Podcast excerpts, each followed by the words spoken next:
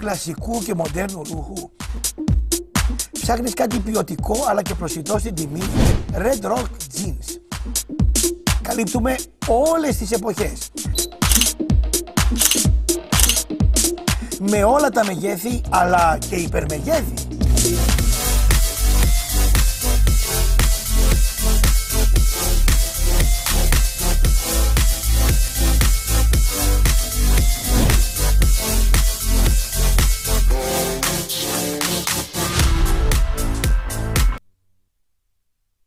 Σε ένα μοναδικό χώρο φροντισμένο για όσους αγαπούν το εξαιρετικό φαγητό και τις premium ετικέτες κρασιού, ο Γιάννης Αρής υποδέχεται όλους εσάς στο δεύτερο όροφο του εμπορικού κέντρου στην Καβάλα.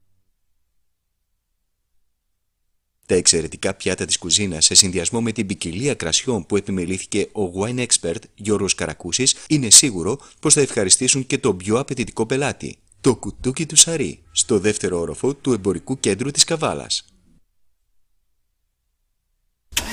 Αλφα Executive Cars. Σε εμάς θα βρείτε το αυτοκίνητο που σας ταιριάζει. Έχετε κουραστεί να ξοδεύετε άσκοπα χρήματα σε ένα παλιό αυτοκίνητο; Ψάχνετε για μια οικονομική και αξιόπιστη λύση; Στην Alpha Executive Cars θα βρείτε μεταχειρισμένα αυτοκίνητα σε εξαιρετική κατάσταση. Ελάτε από κοντά να βρούμε μαζί το μοντέλο που σας ταιριάζει. Με γνήσια χιλιόμετρα πιστοποιημένα. Όλα τα αυτοκίνητά μας διαθέτουν book service, ελεγμένα σε κέρια σημεία για την αξιοπιστία τους και την ασφάλεια. Υπάρχει δυνατότητα για test drive. Επίσης, υπάρχει δυνατότητα ελέγχου σε οποιοδήποτε συνεργείο αυτοκινήτων επιθυμεί ο πελάτης. Βρείτε αυτό που σας ταιριάζει και επιλέξτε μέσα από μια μεγάλη ποικιλία μοντέλων. Σε ένα φιλικό και άνετο περιβάλλον θα απολαύσετε την άριστη εξυπηρέτησή μας σε ανταγωνιστικές τιμές. Alpha Executive Cars στη Λεωφόρο Γεωργικής Σχολής 119 και με νέα καταστήματα στη Μοναστηρίου 303 στη Θεσσαλονίκη και Γρηγορίου Λαμπράκη 480 στο Κερατσίνη στον Πειραιά. Τι έπιασε την κουβέντα εκεί ο Τζόρνταν, τους έκανε άνω κάτω με τον Πάο, μπερδεύτηκε ο Φουκάρας ο Αφρικανός και έβαλε τη βενζίνη αντί για το πετρέλαιο. Είναι δυνατόν ρε μου λες ο Χάρας το επικίνδυνο και εμείς σε κάτω του δηλαδή μου. Το Τζόρνταν ρε, το Τζόρνταν ρε, το Τζόρνταν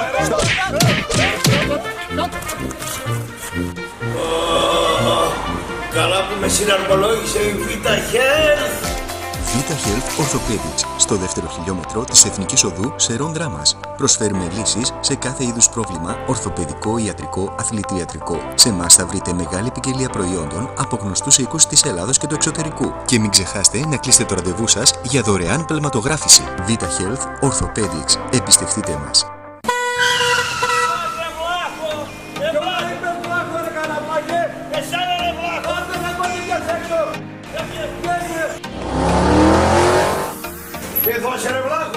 Ρε καράβλα και πάλι μπροστά μου είσαι. Καλά δεν είπαμε. Μετά τώρα εντάξει. Έλα κάτσε να πιούμε ένα κρασί φίλε. Άστο κάτω. Επειδή εμείς οι βλάχοι ξέρουμε από καλό φαγητό, ελάτε Καραολί και Δημητρίου 79 στον Εύωσμο να δοκιμάσετε βλάχικες παραδοσιακές χειροποίητες πίτες, ρολά βλάχικα, προβατίνα στη σούβλα, κοντοσούβλι χοιρινό και κοτόπουλο. Η βλάχοι Καραολί και Δημητρίου 79 στον Εύωσμο. Και είτε λόγω ατυχήματος, είτε λόγω κακής ευκαιρίας, είτε λόγω Για να μην σας πάρει ο ύπνος με κουραστικές ομιλίες, ελάτε μια βόλτα στην Αγίου Δημητρίου 95. Il Toto. Γευτείτε ένα αρωματικό ταξίδι με καφέδες δικής μας εισαγωγής, υψηλής ποιότητας, από εξειδικευμένες οικογενειακές φάρμες στην Αφρική, Κωνσταντίνα, Αιθιοπία, Κολομβία και Βραζιλία. Il Toto στην Αγίου Δημητρίου 95. Σας περιμένουμε. Μεταφορική Κασαγιάννης. Η πιο σύγχρονη εταιρεία στη Βόρεια Ελλάδα. Διαθέτει ένα τεράστιο στόλο οχημάτων για όλες τις απαιτήσεις και φυλασσόμενη αποθήκη όλο το 24ωρο. Μεταφορές μετακομίσεις, ψυγειομεταφορές με συνέπεια και επαγγελματισμό. Κασαγιάννης. Το φαΐ είναι μια από τις τελευταίες απολαύσεις του νέου Έλληνα. Το καλό φαΐ είναι προνόμιο των λίγων αλλά και των ψαγμένων. Όταν συνοδεύεται και με ποτό από θεσσαλικά αμπέλια, τότε η απόλαυση γίνεται πολυτέλεια. Και όταν η πολυτέλεια συναντά την ποσότητα στις μερίδες και τις τιμές κατανόηση, τότε μιλάμε για το γευτικό στέκι που ψάχναμε καιρό. Φαρσαλιλό στο τριάδι, για μερακλίδες. Κάθε μέρα και διαφορετικοί μεζέδες, με ό,τι κρεατικό μπορείς να φανταστείς, με τόπια κρέατα από τη Θεσσαλία. Με πρόβιο θεσσαλικό σουβλάκι και παϊδάκι. Όσο για τον τσιπουρομεζέ, σερβίρεται με τον παραδοσιακό θεσσαλικό τρόπο. Κάθε μέρα με διαφορετικές φρέσκες λιχουδιές. Σε μεγάλο πιάτο και κάθε μέρα με διαφορετικό κατάλογο. Χώρος για κοινωνικές εκδηλώσεις. Με πάρκο πέντε στρεμάτων και παιδική χαρά. Στο τριάδι. Ό,τι φας δεν θα το ξεχάσεις και με ό,τι πιείς θα τα χάσεις. Φαρσαλινός στο τριάδι για μερακλίδες. Στο Τζόλα παίζουμε ποδόσφαιρο και πάντελ ανάλογα με τη διάθεση του καιρού και τη δικιά σας. Σε εμάς θα βρείτε τα μοναδικά κλειστά γήπεδα ποδοσφαίρου της Ελλάδος με ανοιγόμενες οροφές διαστάσεων 6x6, 7x7 και 8x8 καθώς και ένα ανοιχτό γήπεδο 9x9, πάρκινγκ 150 θέσεων και καφέ εσωτερικού και εξωτερικού χώρου. Τέλος, παίξτε πάντελ, το πιο εθιστικό άθλημα στον κόσμο για μικρούς και μεγάλους, για άντρες και γυναίκες. Τέσσερα πανοραμικά γήπεδα σας περιμένουν να αγωνιστείτε στις πιο σύγχρονες εγκαταστάσεις. Και μην ξεχνάτε, παντός καιρού. Στο 13ο χιλιόμετρο Θεσσαλονίκης Μουδανίων, μόλις δείτε την ταμπέλα 1000 μέτρα θέρμη πολύγυρος, αμέσως μετά στρίβετε δεξιά στον παράδρομο πίσω από την Eurotech. Και φυσικά μας ακολουθείτε στο facebook Τζιόλας 5x5 Soccer Club και Padel Indoor Club αλλά και στο instagram Τζιόλας Soccer Club και Padel Indoor Club. Φαμιλιάνο Handmade Food στη Τζιρογιάννη 5 απέναντι από το Λευκό Πύργο. Φαμιλιάνο κάθε Παρασκευή, Σάββατο και Κυριακή 10 με 3 το μεσημέρι Φαμιλιάνο Brunch με ακαταμάχητες συνταγές. Δοκιμάστε το ολοκένουργιο mac and cheese, τα καταπληκτικά pancakes white και polo spinaccio, την ιταλική ομελέτα φριτάτα, τα φρέσκα μακαρόνια και τα πάστα whissos. Στα κυρίως πιάτα μας αυτό που θα σας γοητεύσει είναι το σομπούκο μιλανέζε και μαζί με το Angus Chuck Steak θα ευχαριστήσουν τους ουρανίσκους σας. Τέλεια ψημένες πίτσες στον παραδοσιακό μας ξυλόφουρνο. Φαμιλιάνο Handmade Food στην Τζιρογιάννη 5 απέναντι από το Λευκό Πύργο. Το κρεοπολείο Κωνσταντίνος δραστηριοποιείται στο χώρο από το 1999 δίνοντας έμφαση στην ποιότητα και στην εξυπηρέτηση. Στο κρεοπολείο μας, εκτός από τα ιδιαίτερα προσεγμένα κρέατα, θα ανακαλύψετε μια μεγάλη ποικιλία κρέατος σκευασμάτων φτιαγμένα στο χώρο μας με μεράκι και φαντασία. Στο καταψύκτη μας, εκτός από τα υπέροχα λαχανικά καραγιανίδη, θα βρείτε τις φημισμένες πίτες ευλογία, τα σπιτικά ντολμαδάκια της Φανής και τις καταπληκτικές σούπες καλαγασίδι από το Τσοτήλι Κοζάνης. Μπορείτε ακόμα να συνοδεύσετε τα κρέατα με τα ζυμαρικά αγροζύμι, να τα απογειώσετε με διάφορα μείγματα μπαχαρικών ή σάλτσες πικάντικες αλμοπίας. Τέλος, ένα μπουκάλι κρασί της αρεσκίας σας από τη συλλογή του κτήματος Ασλάνη στη Μηχανιώνα κλείνει την γάμα των προϊόντων μας ιδανικά. Είμαστε πάντα κοντά σας πρόθυμοι να σας προτείνουμε ιδέες πώς να συνδυάσετε το νόστιμο κρέας με υγιεινά, χρήσιμα αλλά και γευστικά προϊόντα. Κρεοπολείο Κωνσταντίνος, επιδαύρου 37 κάτω τούμπα Θεσσαλονίκης, κάτω από το ρέμα. Συνδυάζεται με την ποιότητα. Αν είσαι οπαδός του καλού κρέατος, εδώ είσαι. Αν είσαι φανατικός της ποικιλίας, άραξε. Αν δεν μπορείς τη στενούρα, απλώς σου. Πού; Στο Πατρίκιο. Στην Κλεάνθος 33 με παπά γωνία. Μπροστά σε ένα τεράστιο πεζοδρόμιο σαν πλατεία. Με πάνω από 30 επιλογές σε κρέατα ψημένα στα κάρβουνα με τον παραδοσιακό τρόπο. Με μοντέρνες τάσεις στο γρήγορο φαγητό. Ουζομεζέδες, special σαλάτες, παρεΐστικο design, χαμηλές τιμές. Delivery από τις 12 το πρωί μέχρι τις 3 τα χαράματα με σπεσιαλιτέ γύρο χοιρινό και κοτόπουλο με τη συνταγή μας άστο κλάμα. Σουτζουκάκι και μπιφτέκι χειροποίητο για μωρά μικρά και μεγάλα. Με σουβλάκι χοιρινό και κοτόπουλο που δεν έχω ξαναφάει. Πάμε στα τούμπανά μας. Μπέργκερ με γύρο με σάλτσα αϊολί. Σκεπαστές πίτες με γύρο και σάλτσα μπάρμπεκιου. Κλαμπ σάντουιτς τρίπατο με πανσέτα καπνιστή. XXXL μπέργκερ με γεμιστό μπιφτέκι. Με συνοδεία 11 ελληνικών διαφορετικών τυριών. Και πανσετομπριζόλα κιλού για ζόρικους τύπους. Πατρίκιος. Κι ας μη φας ποτέ. Για πατρίκιους και πληβείους. Για απαιτητικούς κρεατοφάγους. Όταν τα ρεζερβουάρ πεινάνε και είσαι δυτικά, σώθηκες. Όταν ψάχνεις πάρκινγκ, καλό και γρήγορο πλυντήριο, ξέμεινες από ξηρά τροφή και φούμα, σώθηκες. Όταν στο σπίτι τελείωσε το πετρέλαιο θέρμανσης, σώθηκες. Στη Λακαδά 24 ήρθε η Shell να σου δώσει ένα ποιοτικό πακέτο προσφορών. Βενζίνη καθαρή με την σφραγίδα της Shell, τιμές κανόνι και για τους πετρελαιοκίνητους, η σιγουριά της εταιρείας είναι το όπλο της μακροβιότητας του κινητήρα diesel. Πάρκινγκ όλο το 24ωρο με 60 ευρώ το μήνα και για τους περαστικούς 1 ευρώ η ώρα. Πλήσιμο μέσα έξω μόνο 7 ευρώ. Πλήσιμο με κερί προσφορά ασύλληπτη μόνο 25 ευρώ. Μίνι μάρκετ και αξεσουάρ για να ντύσεις το τετράτροχο με ό,τι μπορείς να φανταστείς. Και διανομή πετρελαίου ό,τι ώρα μας χρειαστείς. Ο Δημήτρης Γιάμαλης γίνεται ο στρατιώτης των αναγκών σου. Με ένα τηλέφωνο στο 6945 266 144. Η ΣΕΛ είναι η εγγύηση δυτικά. Λακαδά 24 όλο το 24ωρο για όλες τις υπηρεσίες είμαστε δίπλα σας.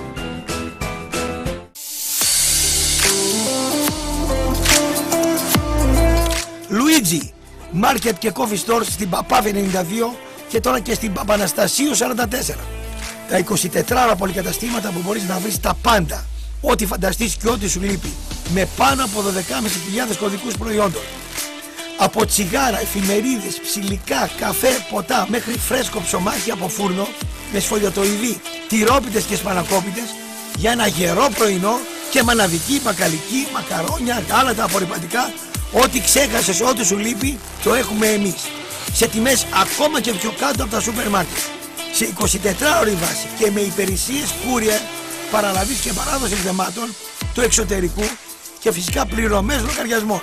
Λουίτζι, είμαστε για σας. Όλο το 24ωρο. Τα πάντα για όλα.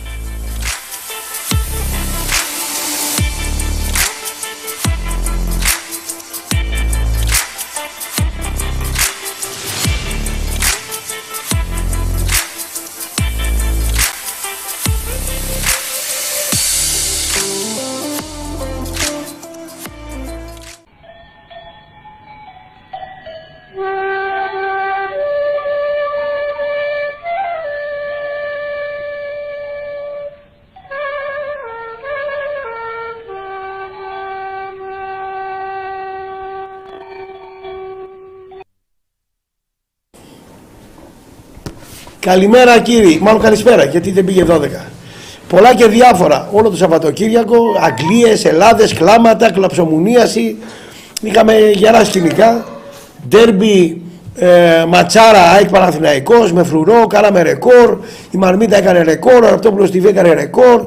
Ε, είμαστε σε ένα καλό δρόμο. Περιμένω Καστοριανό μετά από πάρα πολύ καιρό να μου πει για την μεταμόρφωση της ΑΕΚ σε, κα- σε κατώτερα επίπεδα από πέρσι. Σήμερα την ΑΕΚ την είδα και τη λυπήθηκε η ψυχή μου να πούμε. Άσχημος βάτραχος, ε, από πρίγκιπας. Ναι. Ήταν για λύπηση η ΑΕΚ. Το πώς αντιμετώπισε το παιχνίδι, ε, τη φιλοσοφία της, τον τρόπο που ψάχνε τις επιθέσεις της. Ε, το είπα πριν από λίγο ότι η ΑΕΚ σήμερα πήγε να κλέψει το μάτς μέσα στην έδρα της από τον Παναθηναϊκό. Πήγε να κλέψει το μάτς. Απλά. Και όποιος θέλει να μιλήσουμε, προκαλώ τον οποιοδήποτε έξι, τον οποιοδήποτε έξι να βγει. Είχα και μια κόντρα με τον νεαρό οπαδό της ΑΕΚ κατά τη διάρκεια του παιχνιδιού. Το Θρασί. Στέλιο. Θρασής. Θρασίς. Καλός. Εντάξει, θρασίς. Βέβαια ήταν λίγο άστοχος. Λέει εσύ υποστηρίζεις τον Πάο κλείσει στο ραδιόφωνο κτλ. Μάλλον ε, ακούει έρασπορ. Σίγουρα δεν ακούει, σίγουρα το πρωί, δεν ξέρω το μεσημέρι αν ακούει, σίγουρα το πρωί δεν ακούει. Ο Πάοκ εύκολα απόγευμα 4-0 για πλάκα τα Γιάννενα. Εντάξει αυτά τα μάτς μπορεί ο Πάοκ και βάζει εύκολα γκολ χωρίς να προσπαθήσει πολύ. Τα Γιάννενα έχουν το χειρότερο τερματοφύλακα στην Α Εθνική. Πρέπει να προσπαθήσει πολύ για να φας τέτοια γκολ. Τα προσπάθησε, τα έφαγε.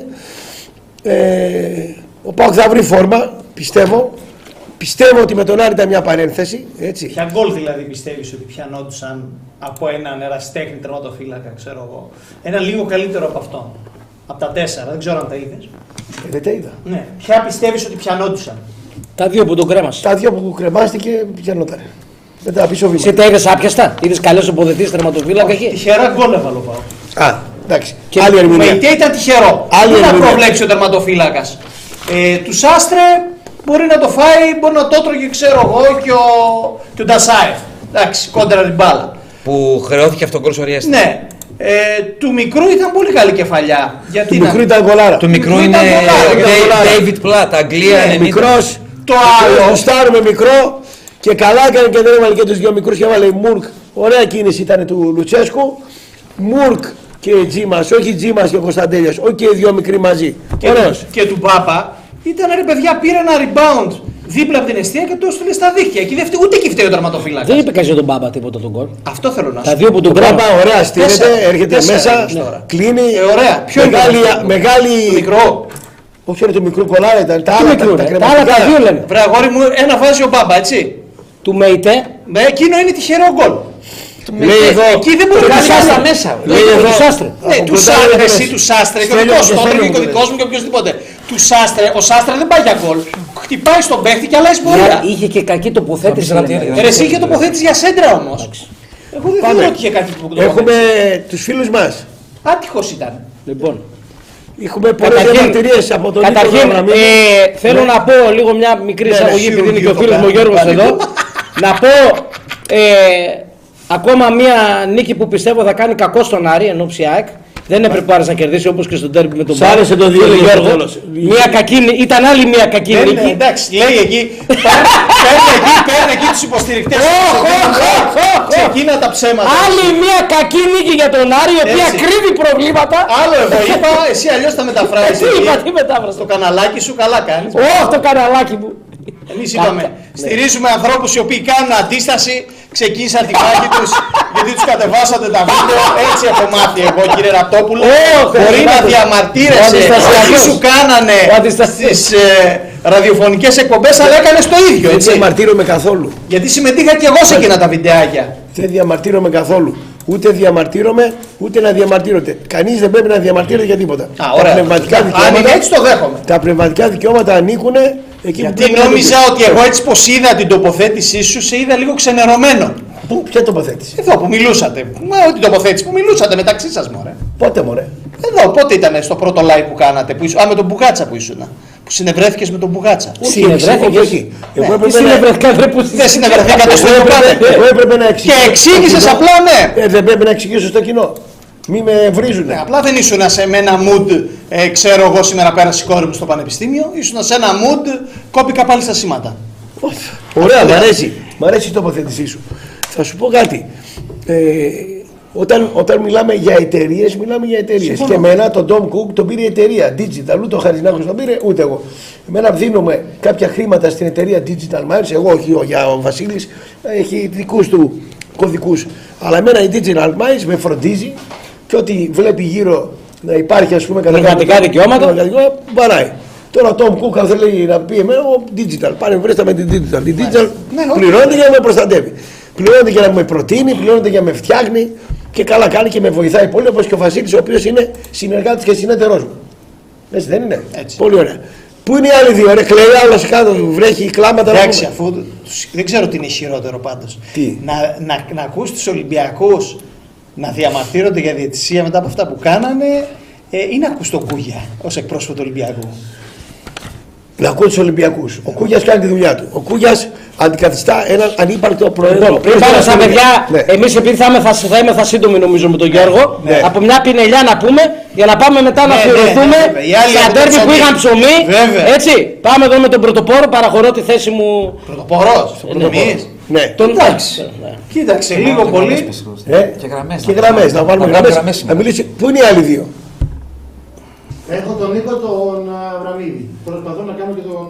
Ωραία. Ωραία. Δύο, Έλα. δύο, δύο Να κάνω λεπτάκια. τον Αβραμίδη τώρα. Να πει, ο- να πει ο Λέει ο Γιώργος. Γιώργο, προσπάθησε να μπορούμε να του βάλουμε και του δύο ταυτόχρονα. Ωραία, πάμε ωραία. Λοιπόν, εντάξει, κοίταξε, ήταν μια νίκη η οποία ήταν, εγώ πιστεύω, καλός ή κακός θα ερχόταν. Εμένα με ενδιαφέρον το πώς θα ερχόταν, γιατί έπαιζε ο δεύτερος από την αρχή και ο δεύτερος, δύο δεύτεροι. Ο δεύτερος από την αρχή και ο δεύτερος από το τέλος. Εντάξει, η λογική έλεγε ότι θα κερδίσουμε. Απλά θέλαμε να δούμε πώς. Γιατί και με Όφη και με Άρη είχαμε θέμα. Δεν είχε θέμα ευτυχώς η ομάδα. Ε, είπαμε. Είναι, είναι αποτελέσματα αυτή τη στιγμή τα οποία δυστυχώς χάνουν σε σημασία, όπως και το 2-2 έχασε σε σημασία, γιατί έχουμε τα play-off μπροστά μας. Εντάξει, εμένα δεν μου λέει κάτι το ότι είσαι ο βαθμός στην πρώτη θέση. Το ξαναλέω, όσο υπάρχουν τα play-off. Αν δεν υπήρχαν τα play-off, για μένα αυτή θα ήταν πολύ μεγάλη νίκη. Ξέρω εγώ και το Χ θα το πανηγύριζα πολύ πιο έξαλα από ότι κάτι άλλοι παοξίδες που ακούστηκαν από τον μπαλκόνι που φώναξαν γκολ το 2-2 της ΣΑΕ. Λοιπόν. Ναι, ακούστηκε. Ακούστηκε, ναι. Αλλά θέλω να σου πω ότι όσο υπάρχουν τα playoff δεν έχει νόημα να πανηγυρίζω τέτοιες νίκες. Τώρα τόσο έντονα. Τώρα από εκεί και πέρα, εμείς θέλουμε η ομάδα να συνεχίσει να βρει τον δρόμο της. Εγώ εξακολουθώ να λέω φυσικά ότι η ομάδα χρειάζεται ενίσχυση. Δηλαδή ξαφνικά έναν άνθρωπο ο οποίος μας λέγανε ότι δεν είναι έτοιμος, τον επαναφέραν και βασική εντεκάδα, ε, το μικρό σεντερφόρ ο οποίος χώρανε. Αν πιστεύουν, εγώ πιστεύω ότι χρειάζεται ένα σεντερφόρ, χρειάζεται και ένας δεξιμπάκ. Και λίγο σήμερα μετά από δύο μάτς, γιατί ούτε και με τον Άρη σίγουρα όχι, αλλά και με τον Όφη, ξαναβρήκαν τα πατήματά μου λίγο τα χάφτους.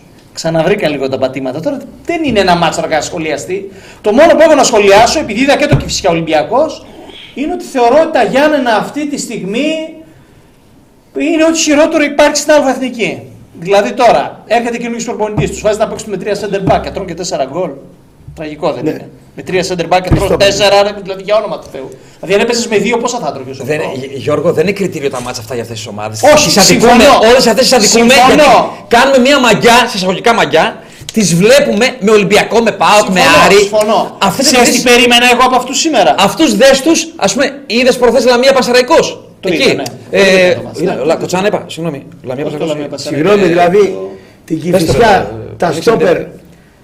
Το βαφέα στόπερ και τον άλλο, δηλαδή πού να πάει η Κηφισιά, με 10 εναντίον 11. Το 0-2 λες του Πανσεραϊκού. Ναι, το μαλάκα. Λαμία Πανσεραϊκού. Όχι, Λαμία Πασαραϊκό, πες το, ναι. Αυτός που πήρε την Κηφισιά, που είχε το γιο του, είχε το γιο του εκεί και επειδή ήταν ο γιος του, δεν ξέρω τον άνθρωπο, δεν τον ξέρω προσωπικά. Τα Γιάννενα πήρε- μήπως λες; Όχι, όχι. Όχι, την Κηφισιά, με Πήρε τον την Βαφέα. Κηφισιά.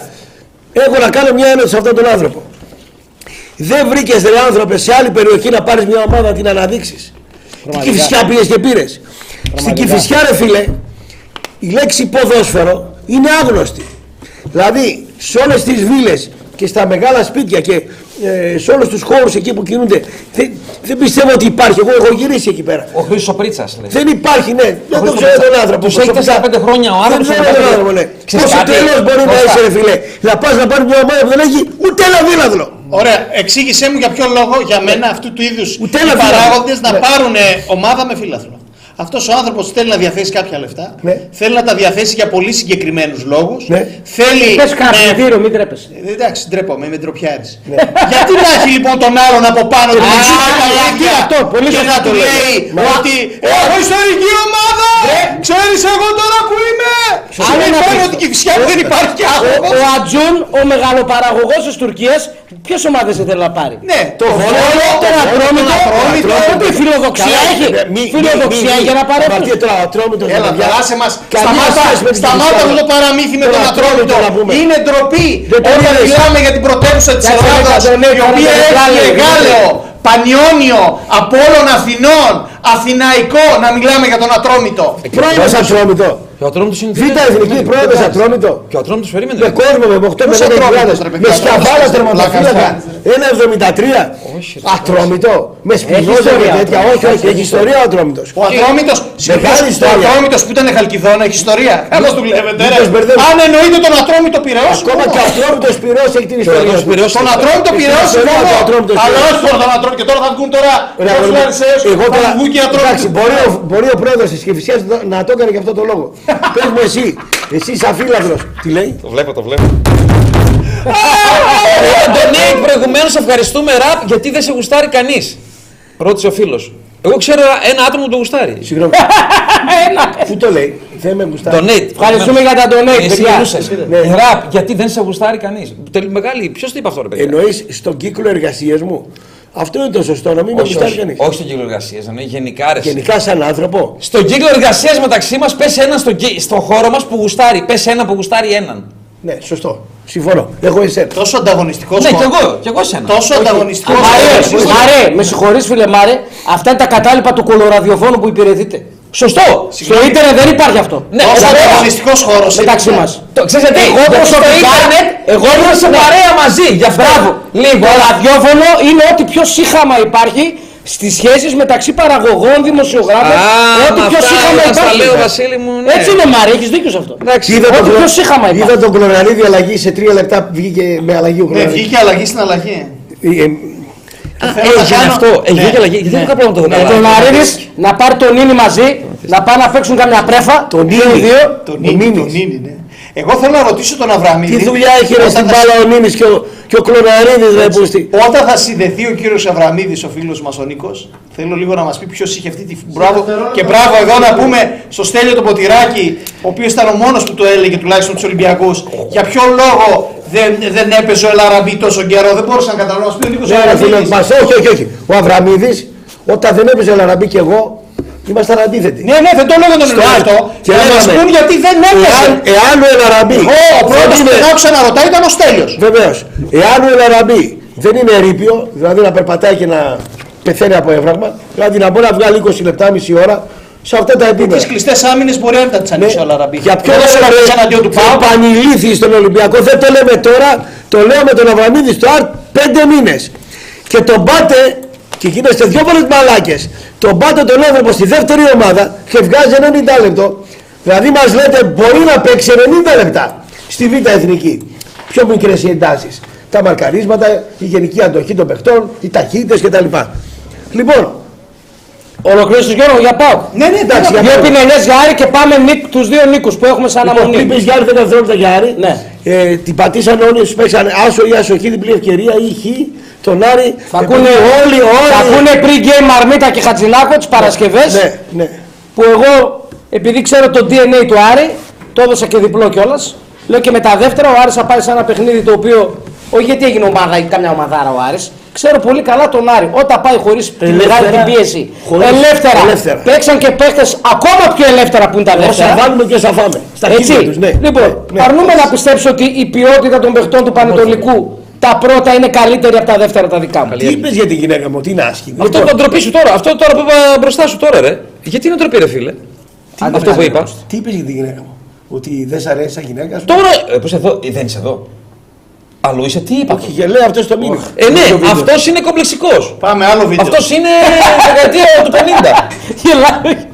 Δεν Τι είπα, δεν κατάλαβες, δεν Όχι, πήρες. γουστάρει γυναίκες με ιδιαίτερο τύπο. Με, ε, η Τζέιν ακριβώς αυτό είπα. Εσύ προφανώς είσαι ρε φίλε χλεχλέ κουμπούρας. Σου αρέσουν μόνο οι ξέρεις, γαλλική μητούλα και τέτοια. Μπιμπιμπό και άμα γαμηθούν δεν ξέρω. Εμένα και αυτό είπα δεν γουστάρω ότι είναι ένα ντουντουνάκι. Α πούμε, η Τζέννη είναι πιο όμορφη, πιο πολλοί άντρες θα γουστάρουν την Τζέννη. Που εγώ έκανα πρόταση στην Άννα την Ντουντουνάκη. Την κοπέλα, την κολυμπήτρια. Απάντησε ή ακόμα. Τι, Απάντησε. Αυτή και μικρή. δεν ξέρω. Εντάξει. Μα δε. Ναι, ρε παιδί μου, εντάξει. Από την Άλλο. εθνική πόλο των γυναικών που έγραψε Μ' αυτό αρέσουν και το τα έπος. κορίτσια. Ναι, δεν έκλαιγα. Α το έκλαιγα. Τέλος πάντων. Η Πείτε- προπονήτρια σου αρέσει, α πούμε. Ε, Ωραία είναι.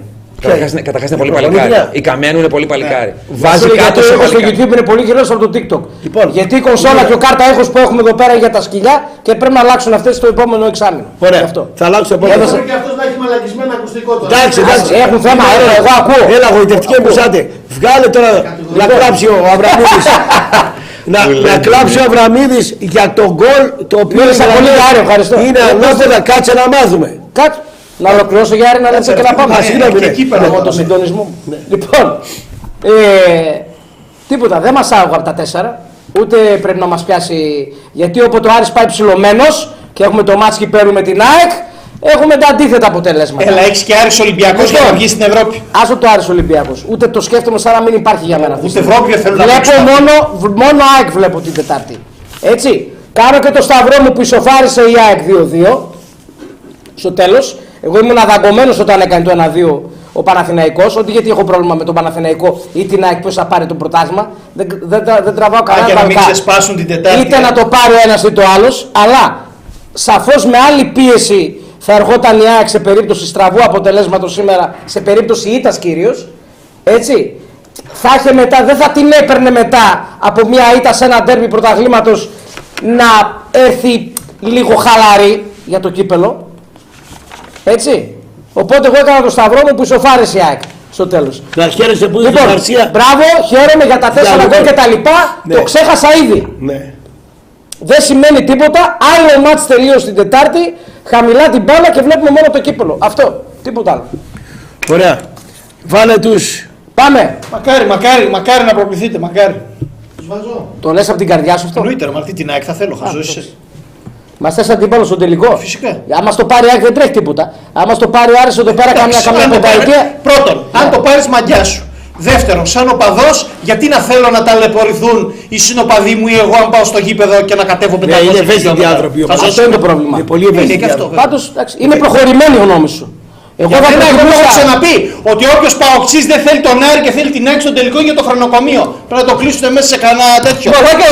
δηλαδή είναι μια χρονιά που ρίχνω τη μια τεσσάρα πίσω από την άλλη και σκέφτομαι αν θα έχω τον Άρη αντίπαλο. Ναι, στο Χαριλά όμω τα είδε το μάτς. Ναι, το είδα, ναι. Ε, πρέπει να είμαστε μάγκες. Αποκλείεται να γίνει ένας τέτοιος τελικός κυπέλου. Όχι, αλλά πρέπει να είμαστε μάγκες να κερδίσουμε. Ο Πάπας Βενέδικτος. Δηλαδή την ΑΕΚ έχω να την κερδίσω πόσα έχω, χάνω το συνέχεια. Λοιπόν, λοιπόν, πάμε πρώτα. Γεια σας. Φίλοι, Νί- Νίκο, χρόνια πολλά δεν σε είδα. Καστοριανός είχε τις δουλειές. Εγώ, εγώ δεν σας βλέπω, παιδιά. Πασα... Εμείς σε βλέπουμε και σε ακούμε. Εμείς σε βλέπουμε και σε ακούμε καθαρά. Εγώ σα, σας ακούω, αλλά δεν σας βλέπω καθόλου. Μόνο τον Νίκο τον Αβραμίδη βλέπω στα αριστερά μου. Ωραία. Παρ' όλα τα αυτά, Ωραία. καλή χρονιά να είστε όλοι καλά. Καλή χρονιά, καλή χρονιά Νίκο, καλή χρονιά. Λοιπόν, είχαμε παραλίγο αποχώρηση του Ολυμπιακού από το γήπεδο για λόγους διαμαρτυρίας. Ε, ακούγοντας ένα σπορ στο αυτοκίνητο, ε, διερωτώνταν η, η παραγωγή της εκπομπής ε, ποιος έδωσε εντολή να φύγουν και με ποιο εντολή μείνανε. Ένα είναι αυτό. Τον εξέθεσε ο Φορτούνη στον Ολυμπιακό. Του Μπέκα Ραπ γιατί αν φύγεις θα γίνεις σαν. Τρίτο μήνυμα σε αυτό το ύφος. Του Μπέκα Ραπ γιατί αν φύγεις θα γίνεις μέσα στον βόλο.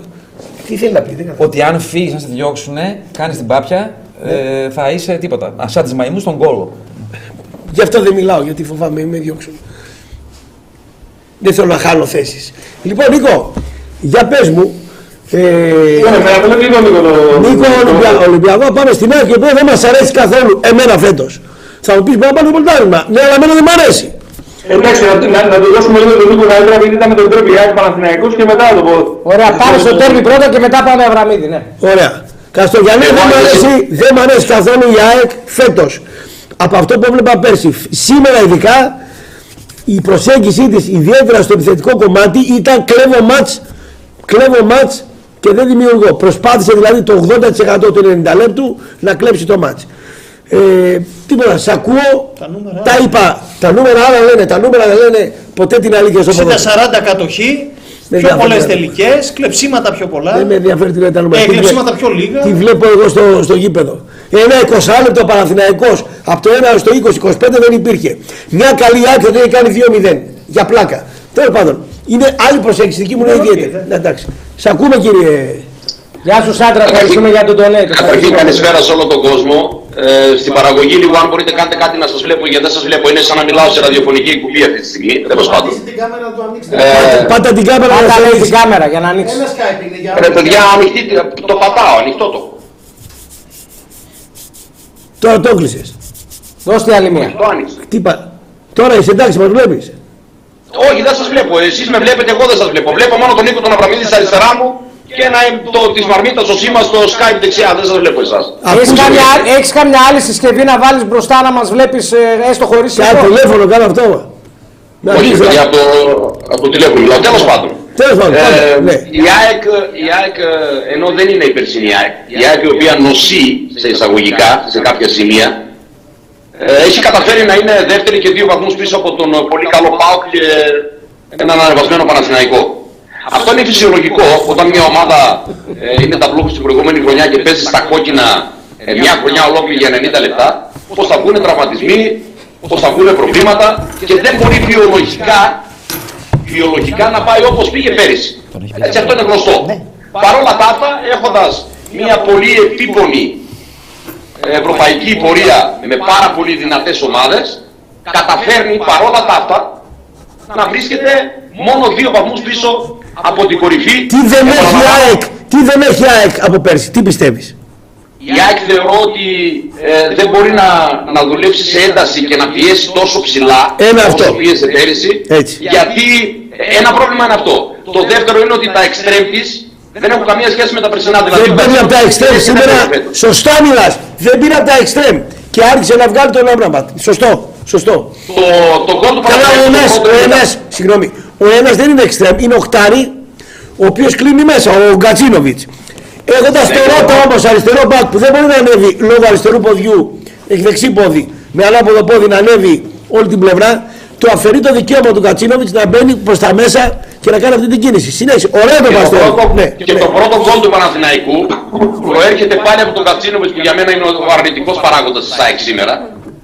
Ε, πέφτει κάτω, κάνει το φάουλ πρώτα την μπάλα με το χέρι, παίρνει την κίτρινη κάρτα διαρμα- διαμαρτύρεται, γίνεται το φάουλ από το οποίος προέρχεται και το πρώτο γκολ το οποίο ήταν εντελώς αχρίαστο και δεν έπρεπε καν να το κάνει. Δηλαδή για μένα ο Κατσίνοβιτς σήμερα δεν υπήρχε μέσα στο γήπεδο. Έτσι. Έχει θέμα η ΑΕΚ γιατί έχουν φύγει ποδοσφαιριστές στο Κοπάφρικα, αλλά δεν δικαιολογήσει να είσαι ταμπλούχος και να λες ότι έχω ελλείψεις. Πρέπει να βρει τρόπους ο Αλμέιδα να τους αντικαταστήσει. Παρ' όλα τα αυτά είναι μόνο δύο βαθμούς πίσω από την κορυφή και εάν περάσει και τον Άρη που θεωρώ ότι θα περάσει γιατί είναι καλύτερη σαν ομάδα, αν και είναι πολύ δύσκολο το παιχνίδι, θα είναι και στο τελικό του κυπέλου έτσι όπως είναι ε, από εδώ και πέρα οι Ναι. 8, οι 8 ομάδες και οι 16. Θα περάσει τον Άρη, λες. Θα- Νίκο, θα περάσει τον Ε, Άρη. θεωρώ ότι- Θεωρώ ότι εύκολα ή δύσκολα να το περάσει γιατί είναι καλύτερη ομάδα ποιοτικά. Τι Χωρίς πιθανότητε αυτό δίνεις θέλω- τώρα, Νίκο, μετά τον πρώτο μάθημα, τι Ε, πιθανότητε. Δίνω 55-45, όχι πολύ μεγάλη του. Εντάξει, τον υπολογίζει τον Κοντά Άρη. είμαι. Εγώ ακόμα δίνω 60-40 στην ΑΕΚ ακόμα. Πάμε παρακάτω. Εγώ, δε- εγώ δίνω αυτό το 55-45 γιατί ε, ο Μάζιος έδειξε ότι την ΑΕΚ μπορεί να την παίξει πάρα πολύ σφιχτά και ξέρει τα κουμπιά της. Η ΑΕΚ αν της, αν την παίξεις ε, πάρα πολύ σφιχτά ε, και χτυπήσεις τη δύναμή της που φέτος δεν είναι τα άκρα της αλλά το κέντρο της, έχει πρόβλημα, έχει θέμα. Και στο πρωτάθλημα σε πήγα καλά. Σε ζόρισα. Και στο πρωτάθλημα και, Και στο στο κύπελλο. πρωτάθλημα όλοι τη ζορίζουν φέτος στην ΑΕΚ και την ΑΕΚ φέτος την έχουν προδώσει παιδιά οι μονάδες της. Βλέπει παιχνίδι με Πανετολικό και Πασεραϊκό ότι προδίδουν οι τερματοφύλακες, ε, σε κάποια άλλα την προδίδουν κάποιοι άλλοι ποδοσφαιριστές οι οποίοι έχουν πολύ, ε, όχι απλά χαμηλή απόδοση, είναι σαν να μην υπάρχουν μέσα στο γήπεδο, γι' αυτό και δεν είναι πρώτη η ΑΕΚ. Όχι ότι έχει αλλάξει κάτι. Η ΑΕΚ σε σχέση με τους άλλους, αν εξαιρέσουμε το ΠΑΟΚ ο οποίος έχει ανέβει πάρα πολύ ποιοτικά και παίζει το καλύτερο ποδόσφαιρο στην Ελλάδα, ε, το, ε, έχει την ίδια ομάδα με πέρυσι, τον ίδιο προπονητή με πέρυσι, δεν έχει αλλάξει πολλά πράγματα. Αλλά θεωρώ ότι κάποια στιγμή θα ανέβει η ΑΕΚ. Δηλαδή θα φτάσουμε μέχρι τα play-off και περιμένω από το ΠΑΟΚ να κάτσει λίγο φυσιολογικά. Δεν ξέρω κατά πόσο τον επηρεάζει. Ναι, ναι. Ο Παναθηναϊκός, ο Τερίμ το βλέπω ότι το παίζει λίγο Μπρούκλις, πάει κάνει κάτι 4-4-2, περνάει σπόρα Ριωαννίδη, έχει φέρει το κότσιρας στη θέση 6. Δεν ξέρω αν θα τους βγουν αυτά μελλοντικά, μέχρι στιγμής τους βγαίνουν. Ναι, έχει Μέχρι κάνει, σήμερα ο Τερίμ βλέπω το πάει καλά. κάνει, το κάνει καινοτομίες και είναι πολύ επεμβατικός προ το θετικό. Πολύ Και καλός τολμηρός. Και τολμηρός. Πάρα πολύ τολμηρό όπως λέει ο, ο Ναι, δεν Μάριος. ξέρω. Λένε ότι είναι προπονητής παλιάς σχολής που το κάνει πράγματα που τα βλέπαμε από προπονητής προηγούμενης γενιάς. Να αλλάζει συστήματα την ώρα του παιχνιδιού, να αλλάζει τις θέσεις από κάποιους παίχτες. Πράγματα τα οποία στο σύγχρονο ποδόσφαιρο δεν συνηθίζουμε να τα βλέπουμε από προπονητές. Και σε ό,τι Το κουσαλιάρα και εγώ είπα να το πω ρε Μούστη. Είπα το πω και σε ό,τι και έχει να κάνει, και σε ό,τι έχει να κάνει με τον Ολυμπιακό, παιδιά, Ύφο Μπάρκουλης στα τελευταία του έχει. Ναι, ναι, ναι, Θε- μπράβο, ναι, θεωρώ ναι. πραγματικά θεωρώ κατάδια τη μεγαλύτερη ομάδα στην Ελλάδα με βάση τους τίτλους και όσα έχουμε αναλύσει στο παρελθόν να εκπροσωπούνται από τον άνθρωπο ο οποίος πριν λίγα χρόνια χαρακτήριζε τον Βαγγέλη Μαρινάκη ε, ε, αρχιμαφιόζο και ηθικό, αυτούργο, ξέρω εγώ και ε, δεν ξέρω εγώ τι άλλο. Ο κύριος Καραπαπάς τον έλεγε παραμυθά και είναι κατάδια για τον Ολυμπιακό να εκπροσωπείται σήμερα από τον κύριο Αλέξη Κούγια, προσωπική μου ταπεινή άποψη. Είναι κατάδια για μια τόσο Καλά, μεγάλη εντάξει, ομάδα. και ο Απόστολος Παύλος Δεν κυνηγούσε Κούγια τους να κλαίει. Χριστιανούς και το γύρισε το έργο. Δεν έχει καμία σημασία.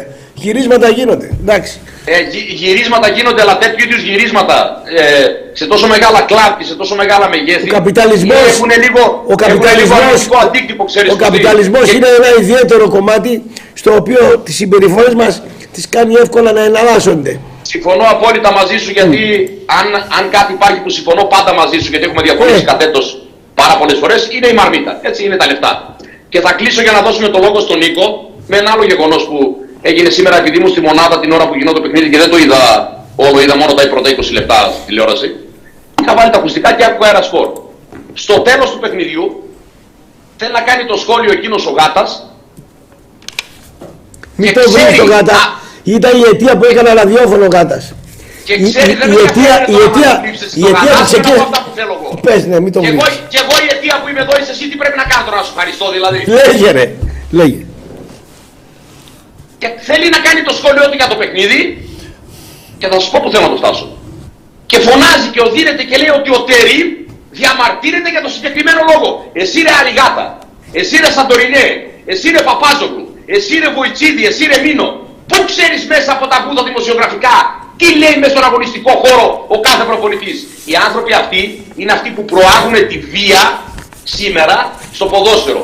Οι δημοσιογράφοι, οι πολιτικοί στην πολιτική σκηνή και ούτω καθεξής. Μην περιμένετε να αλλάξει τίποτα σε αυτή τη ρημάδα τη χώρα. Καλά, τώρα Όσο ευνο- υπάρχουν ευνο- πέιρον, Ευνο- Ευνοηθήκατε σήμερα. Έφαγε ένα πέναλτι ο διαιτητής. Ναι. όσο υπάρχουν payroll και λεφτά στη μέση, ο μόνος που κάνει, και δεν σου κάνω το κέφι ούτε σε αναβάζω, δεν το έχεις ανάγκη, πίστεψέ με, ο μόνος που κάνει ποδοσφαιρική ανάλυση σήμερα, ανιδιοτελώς στην Ελλάδα είναι ο Ραπτόπουλος. Όπα, Το κλείστε μόνο σα- που δεν είναι payroll. Γλίστρισα μαλάκα. Μαλάκα.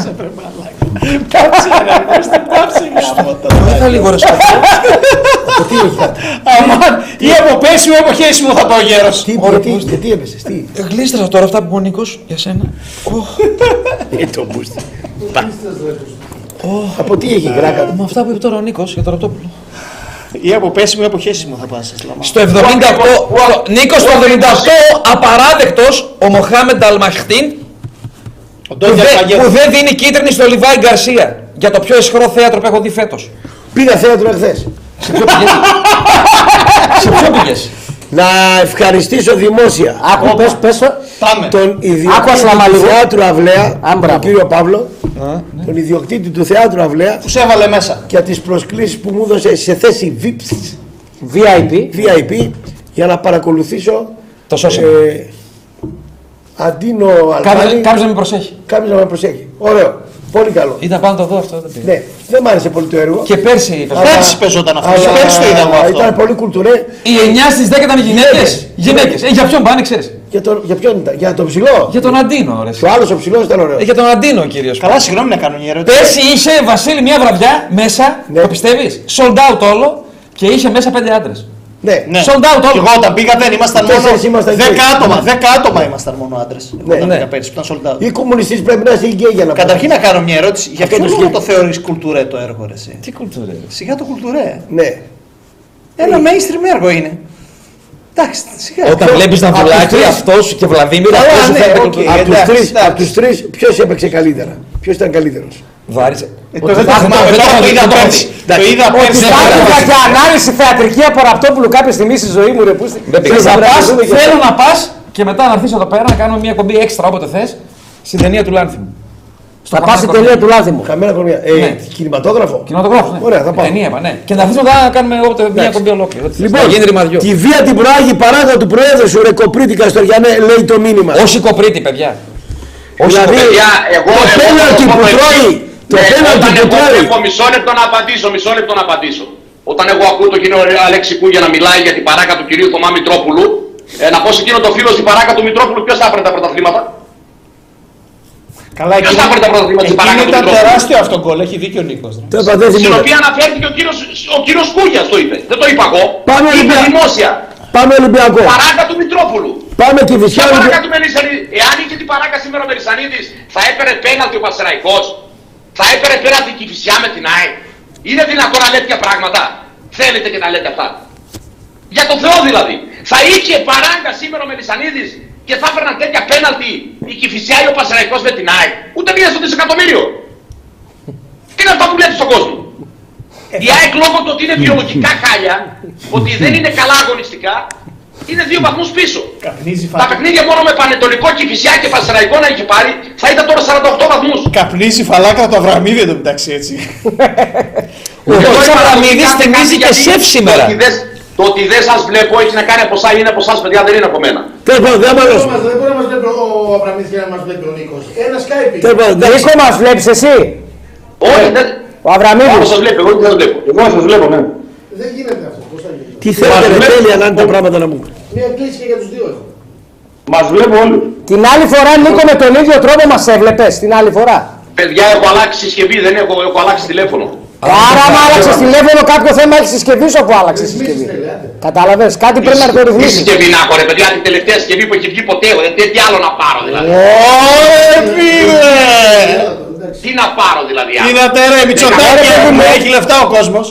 Αυτό άρα, άρα θέλει Εγώ- κάποιο. Εγώ δουλεύω και έχω λεφτά. Αν έχω προβατίνες τρεις φορές την ημέρα να μην πάρω ένα iPhone 15. Μα να όχι, έχω. μαγιά σου, γουστάρω. Περίμενε! Το πιο βασικό αυτό θέμα. Για να μην λέμε ότι μας τα παίρνει ο Μητσοτάκης. Που παίζει παντού. Νίκο, από σένα μία εξήγηση. Το θέμα που παίζει παντού πρωί, μεσημέρι, βράδυ, κανάλια, ραδιόφωνα, κομπές παντού. Γιατί το βρεφικό γάλα στην Ελλάδα 213% πάνω σε σχέση με την κεντρική και βόρεια Ευρώπη. Γιατί είμαστε τα μεγαλύτερα λαμόγια του κόσμου. Σε παραδέχομαι. Γιατί δεν υπάρχει έλεγχος πουθενά. Σε παραδέχομαι, τέλος.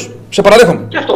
Γιατί είμαστε λαμόγια, ρε φίλε. Γιατί Θέλω είμαστε- να, είμαι, θέλω να είμαι δίκαιος. Σε παραδέχομαι. Γιατί χρειάζεται να το πει ο Νίκος αυτό. Πει μου για να λάβει δηλαδή. Γιατί ακούμε περίεργα διάφορα από κυβερνητικούς γι' αυτό. Ρε φίλε τώρα. Μαλάκα πληρώνει ο γονιό στην Ελλάδα. Το βρεφικό. ε, Πού να κάνει παιδί μετά, ρε Πούστη. Αν είχα παιδί, εγώ θα ήμουν φυλακή τώρα. Πρωτοθύλαζα εγώ. Με τις τρίχες μαζί. Φτάνει! Φτάνει! Φτάνει! Ναι, στον θυλασμό από ομόφυλα ζευγάρια. Πάει ο Νίκος. Καλά με. Τι να θυλάσσουνε τα ομόφυλα, τα ομόφυλα ζευγάρια, το, το τσουτσούνι. Α, εγώ, όπα, το άλλο τώρα, Νίκο, να πάρει ο, το Πασόκ ξεκάθαρη θέση. Τι θέλει για τα ομόφυλα ζευγάρια. Ξεκάθαρη θέση. Τι θέλει το Πασόκ, γιατί εγώ από ό,τι έχω ακούσει ο κύριος Ανδρουλάκης δεν είναι και πάρα πολύ... Τι, Ξέρω εγώ. τι ξέρω εγώ, τι είναι. Κάτι, ακού, κάτι ακούω τώρα τελευταία. Α, υπάρχει, ο, ο- υπάρχει ο Ανδρουλάκης, υφίσταται. Πάντα. Άστε τους λέτε, ίσους ρε. ανθρώπους ρε. Αυτά υπογράφησαν από πάνω. Τι Γιατί τους να είχα- τον αφήσουμε ήσυχο τον άνθρωπο, Ας δεν τα κατάλαβα, ήσυχα ε, τα έργα να τώρα. πούνε, όχι, όχι, Ας γιατί τους δεν ανθρώπους αποκαλύπτει. ήσυχους Περίμενε μωρέ τώρα, τώρα. περίμενε τώρα. Εσύ είσαι υπέρ, Κωστή, ε. Εγώ είμαι υπέρ. Α, ο Κωστής είναι υπέρ. Υπέρ. Τι είπε; Κι εγώ. Υιοθεσίας ε, παιδιών από ομόφυλα Και ζευγάρια. γάμου και τα λοιπά. Εσύ μ' άρεσε και εσύ υπέρ. Βέβαια. Σαπίζουνε παιδιά στα ιδρύματα, από το βέβαια. ίδρυμα. Ε, Ξέρω, βέβαια. Μακάρι με έπαιρνε εμένα. Το Δεν έχω πει, είστε καλά. sorry. Δεν είστε Συγγνώμη καλά. από τη μνήμη του μπαμπά Δεν μου. είστε καλά. Μακάρι με υιοθετούσε Δεν εμένα είστε ο καλά. Elton John με τον κόμενό του. Δεν είστε καλά. Είχα τώρα 30 δικά μου κανάλια, δεν κάνε χαβαλή. Δεν Τι, είστε τι καλά. πίνετε ρε, τι, τι, δηλαδή, Δεν ρε είστε καλά. Ραπτόπουλε, όταν ναι, ρε, το- Νίκο, όταν το- Δίκιο έχει ρε μαλάκα. Ζητώ Δίκιο. συγγνώμη από τη μνήμη Όταν του πατέρα το μου. το κεφάλι σου με μέλι και το έκλειψε ο, δίκιο ο έχει. Σαμάς έπαθε τίποτα ρε φίλε. Δί- Δίκιο έχει ασλαμάς και Ρε, εγώ θα μαζί με είμαι. κα- ρε Γίδη, ρε Γίνονται αλήτες, καταστρέφονται παιδιά από τα ιδρύματα μέσα, τα βιάζουν, τα σκίζουνε. Μέσα στα ορφανοτροφία. Στα ορφανοτροφία τα πηδάνε. Πλάκα δεν μας κάνεις. Στα ορφανοτροφία. Εγώ και μεγαλώσει. τελειώνω με αυτό. Είχε γίνει ένας βιασμός στο ορφανοτροφείο στο Παπάφιο. Ναι. Είχα βγει, είχα καταγγείλει, Θαύτηκε. φώναξα, έκανα και πήραν από τη Μητρόπολη Θεσσαλονίκης. Άρα, ναι. Σταμάτα λίγο. Α, ναι, ναι. Πήραν Για από πες. τη Μητρόπολη Θεσσαλονίκης ο ίδιος ο Μητροπολίτης τότε ο Λάνθιμος πώς το λέγανε. Ο Λάνθιμος. Άνθιμος πώς το λέγανε. Λάνθιμος, Και λέει πείτε τον κύριο Ραπτόπουλο να μην δίνει τέτοια έμφαση.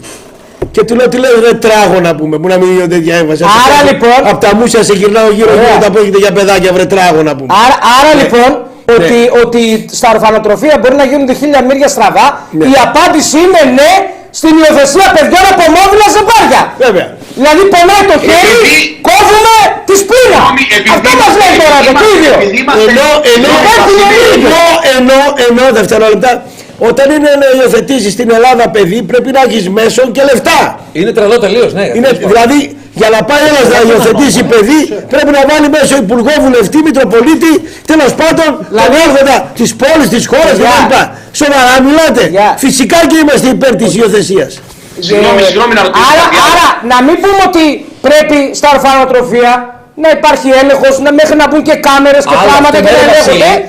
Άρα λέμε, Άλλο αυτό, αυτό. α, για- η απάντηση στο στραβό το ορφανοτροφείο είναι να έρθουν δυο άντρες, δυο γυναίκες, να με διοργανώνουν το παιδί με γονέα Α και γονέα Β και να πηγαίνει το παιδί με φαύρο σχολείο και να τρώει το μπούλινγκ και να μεγαλώνει με ψυχολογικά προβλήματα. Το bullying Είστε το- τρελοί ρε. Το bullying και το κάνετε εσείς. Άντε ρε κάθεστε Είναι καλά. το ρε. bullying. Άντε κάντε ξεφτυλίσει όλα. ρε. Και τον πατέρα, έτσι, Κάντε τελείως. ξεφτυλίσει Ενώ όλα. εμείς Τι που είπε ο Νίκος, τι είπε ο τελειώσαμε Νίκος. από κανονικούς υποτίθεται γονεί, μπούλινγκ Δηλαδή, κάναμε στο δηλαδή, σχολείο. δηλαδή, θέλετε να καταργήσουμε τη μάνα και τον πατέρα. Αυτό Αυτό θέλετε. θέλουμε ρε. Η μάνα, η μάνα, Δεν είπε αυτό, ρε Νίκο. η Κάτσε, μάνα- κάτσε. άμα- Μπράβο το Λάκη Γαβαλά που είναι γκέι ο άνθρωπος και είπε το παιδί πρέπει να φωνάζει τη λέξη μαμά να μεγαλώνει με αυτή τη λέξη. Μπράβο του. Δηλαδή, τον, τον διαλούμε, τον διαλάμε τελώς. Ρε, Δηλαδή, πατήστε Ποιος το στο- αυτό ρε Νίκο, δεν είπα ούτε, ούτε Τι είπα είναι για- μια σλάμα και εσύ, στα καλά σου ρε μαλάκα και εσύ. Μα δεν είπα Σε όχι, είχα για είπα. πέντε πράγματα λες και πέντε αρχές ρε μαλάκα. Με τα καλά σου έχεις εσύ. 30 αρχές έχω. Με τα καλά σου έχεις εσύ. Είσαι και εσύ. Ρε φίλε, 30 αρχές Τριάντα έχω. αρχίδια έχεις εσύ, όχι αρχές. Βασίλη. Ρε Βασίλη, έχεις. δηλαδή να Τι ξεφτυλίσουμε αρχίδια και τη έχω. μάνα, ρε. Τη μάνα. Συγγνώμη, Ναι, ρε ναι, παιδιά, ναι. επειδή είμαστε, Νίκο, συγγνώμη λίγο, ναι. επειδή είμαστε ανίκανοι σαν κράτος να βάλουμε σειρά, δεν έχουμε νόμους για τα ορφανοτροφία και για όλα αυτά που συμβαίνουν, Α, μπράβο. πρέπει να καταργήσουμε τη μάνα και το πατέρα. Α, μπράβο, Και μαζί να σου. δίνουμε Ποιος τα- είναι το καταργήσουμε, Α, ρε, πάει εσύ. ένα- Αυτό που λέμε. Δεξίλα. Ποιος το μπράβο, είπε, ρε. μπράβο. Θα πάει ένα Δεξίλα. παιδάκι στο σχολείο αύριο μεθαύριο. Εγώ κάνω την εξής ερώτηση. Και θα πει, Εμένα η μαμά μου σήμερα μου έχει βάλει τόσο για πρωινό. Ο, α, το άλλο το παιδί που έχει δυο μπαμπάδες και δεν έχει μάνα. Τι θα πει εμένα η μαμά Γιώργος μου έβαλε τόσο. Η απάντηση είναι λίγο. Νίκο, και το 1800 τους φαινόταν ανομαλία να είναι, να είναι παιδί εκτός γάμου ας πούμε. Όχι το 1800, δεκαετία του 70. Δεκαετία του 70 ανέλεγες. Ρε Μάριε, Άλλο ρε το είναι, άλλο το είναι. Μπράβο. Ήτανε σοκ, ναι. Σοκ. ρε Μάριε, ποια δεκαετία του 70. Εδώ όλοι οι αρχαίοι Έλληνες όλοι ομοφιλόφιλοι ήταν. Ποια δεκαετία του 70. Λέω για τα Στην εκτός αρχαία Ελλάδα γάμου. όλοι ομοφυλόφιλοι ήταν. Αλλάζουν τα πράγματα ρε φίλε. Λέω για τα εκτός γάμου Άσε τώρα με είπα. τώρα. Λοιπόν, δεν μπορούμε να τα ισοπεδώσουμε όλα, ρε παιδιά. Δεν μπορούμε να καταργήσουμε Άλλο την το μητέρα. αλλάζουμε, άλλο το ισοπεδώνουμε όλα. Εξ- Εννοείται. Δεν μπορούμε να καταργήσουμε τη μάνα δηλαδή. Λοιπόν, Γεια σου, μάνα- φίλε. η μάνα είναι το πιο σημαντικό Πάμε, μας μισό, να πρόβλημα. πω λίγο κι εγώ κάτι, έτσι. Επειδή καταλαβαίνω τώρα έχουν έρθει και κανένα δυο μηνύματα. Εσύ σαν αριστερός θα Θα σου μιλήσεις. πω όχι. Εγώ θα μιλήσω καθαρά για τον εαυτό μου. Ο μόνος λόγος που δεν τοποθετούμε στο συγκεκριμένο θέμα είναι. Γιατί καταρχήν δεν αξίζει να τοποθετηθώ τώρα όταν ακούγεται τέ- τέτοια ρητορική. Ε, γιατί έχω φίλο μου, ο οποίος η μητέρα του πέθανε στη Γέννα. Και ο πατέρας του αποφάσισε να τον μεγαλώσει μόνος του. Και τον μεγάλωσε μόνος του ο πατέρας του με τον παππού του και τη γιαγιά του. Άρα με βάση τα λεγόμενα κάποιον εδώ μέσα, αυτός επειδή δεν είπε ποτέ και τη λέξη μαμά και πήγαινε στο σχολείο, είναι πολύ καλός μου φίλος, έχει οικογένεια τώρα, και έλεγε τόστ μου έφτιαξε ο μπαμπάς μου, έχει θέμα. Μόνο και μόνο γι' αυτό, μόνο και μόνο γι' αυτό αρνούμε να τοποθετηθώ Τι λοιπόν. λέτε Γιώργο τώρα. Εγώ σου λέω Το να μην είναι ένα παιδί ορφανό μπορεί να γίνει και σε άλλη ηλικία. Τι σημαίνει αυτό. Ναι, μα δεν φώνασε, δεν έλεγε ρε Νίκο Ε, όμω. Γιώργο, τι Στο σημαίνει? σχολείο δεν έλεγε αυτό το παιδί. Να τον γέννησε μάνα. Και καταστράφηκα παιδιά που τα μεγαλώσανε γιαγιά και παππούδες. Όπα, μισό ρε Νίκο, μισό λεπτό. Το παιδί το οποίο θα υιοθετήσουν δύο ομοφυλόφιλοι σκυλί το γέννησε. Μάνα το γέννησε κι αυτό. Σωστός Κιλιμπίλ. Ένας λόγος παραπάνω, φίλε. Ακόμα χειρότερο Λοιπόν, γίνεται. δεν θα συμφωνήσουμε. Ακόμα χειρότερο γίνεται. έτσι. Πάμε στη σφαγή, όπως λέει ο Εγώ διαφωνώ- Αβραμίδης. Εγώ διαφωνώ κάθετα. Α, γάματα αυτά τώρα. ο Αβραμίδης και οι οπαδοί του Ολυμπιακού και οι δίκη του Ολυμπιακού μιλάει για στοχευμένη Γεια σου, Κιλμπίλ. επίθεση διαιτησίας κατά του Ολυμπιακού. Σήμερα, επαναλαμβάνω, έγινε παραλίγο θα φύγει ο Ολυμπιακός από τον αγωνιστικό χώρο. Τι στοχευμένη. Ορίστε. Τι; Τι στοχευμένη. Ρε, ε, ε, ε, να σου πω κάτι, να σου κάνω μια ερώτηση. Τόσο καιρό τα λέω, από τον αγώνα με τον Παναθηναϊκό και μετά, τι άλλο να πω, τι στοχευμένη. Εδώ σήμερα, ε, σήμερα λέμε να μιλήσουμε λίγο για ποδόσφαιρο.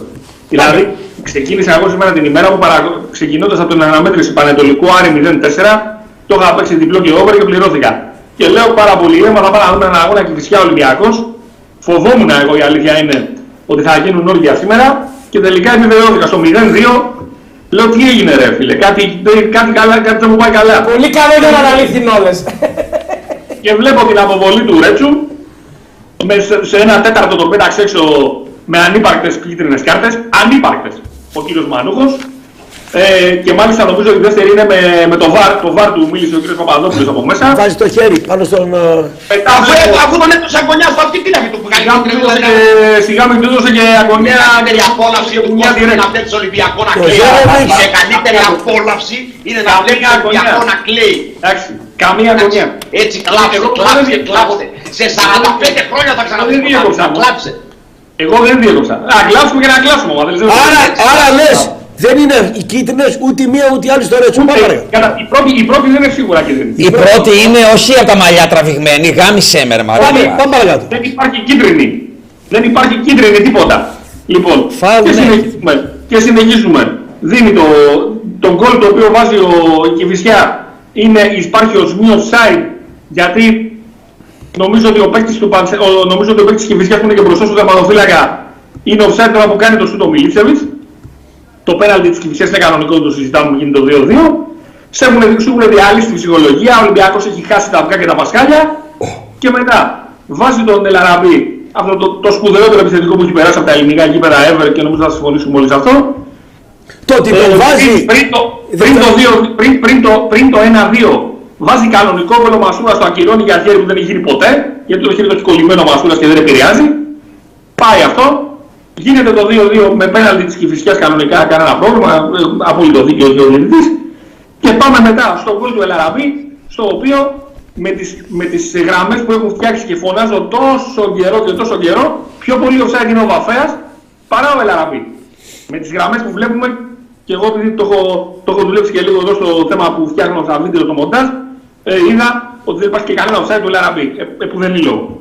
Μέχρι που φτάνουμε στο ε, γκολ του, στο πέναλτι του Ροντινέι, το οποίο έχω την αίσθηση, τουλάχιστον από τις γραμμές που βλέπουμε, γιατί κα- ξεκάθαρο replay δεν έχουμε δει ποτέ, είναι offside στη φάση του πέναλτι που κάνουν στο Ροντινέι και υπάρχει ε, ξεκάθαρο, νομίζω ότι είναι offside, αλλά και πάλι δεν βάζω και το χέρι μου στη φωτιά. Ε, μέχρι που έγινε το 2-3 από τον Ελαραμπή, δεν θα μπορούσαν να το ακυρώσουν. Βέβαια, ο κύριος Μανούκος σήμερα και ο Βαρίστα ο Παπαδόπουλος θα μπορούσαν ε, να είχαν σφυρίξει και την ε, αναπνοή του Ελαραμπή ή ό,τι άλλο είχε Ελαραμπή πάνω κάτω, ξέρεις. Γιατί είναι και λίγο. Ε, ο Ελαραμπή τα έχει, τα έχει πολύ μεγάλα τα, την επιθυμία να βάλει κόλ. Λοιπόν, αυτό λοιπόν που έγινε σήμερα, καταρχήν δεν πάμε να για ποδόσφαιρο. Είναι ξεκάθαρα μια αλήτικη συμπεριφορά εναντίον του Ολυμπιακού.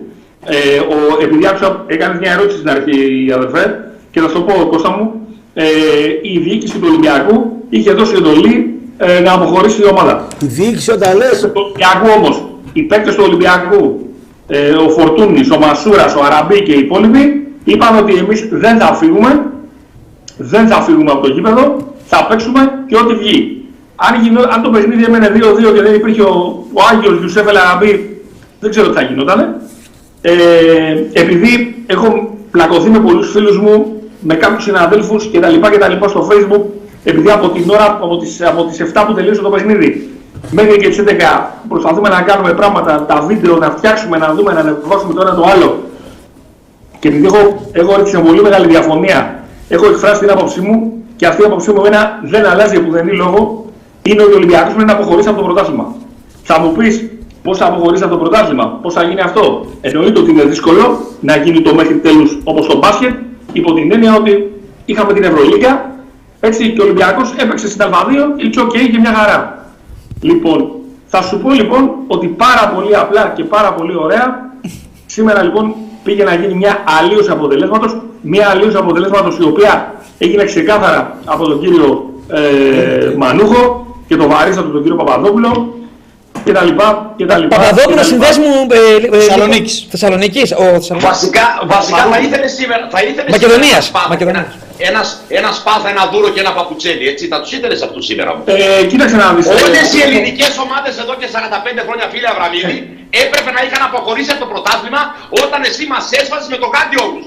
Ε, καλά, εντάξει, να σου πω κάτι. Ε, Αυτό- ωραία, να φύγετε αυτό- λοιπόν, δεν θα μας λείψετε καθόλου, το λέω εγώ. Αυτό φίλε μου, άκουμε λίγο. Δεν αυτό. θα λείψετε σε Λοιπόν, κανένα, να φύγετε το- αύριο. το, Όταν είχα τον Γιωβάνι, τον Ζάχοβιτς, τον Αλεξανδρή, τον ένα, τον άλλο.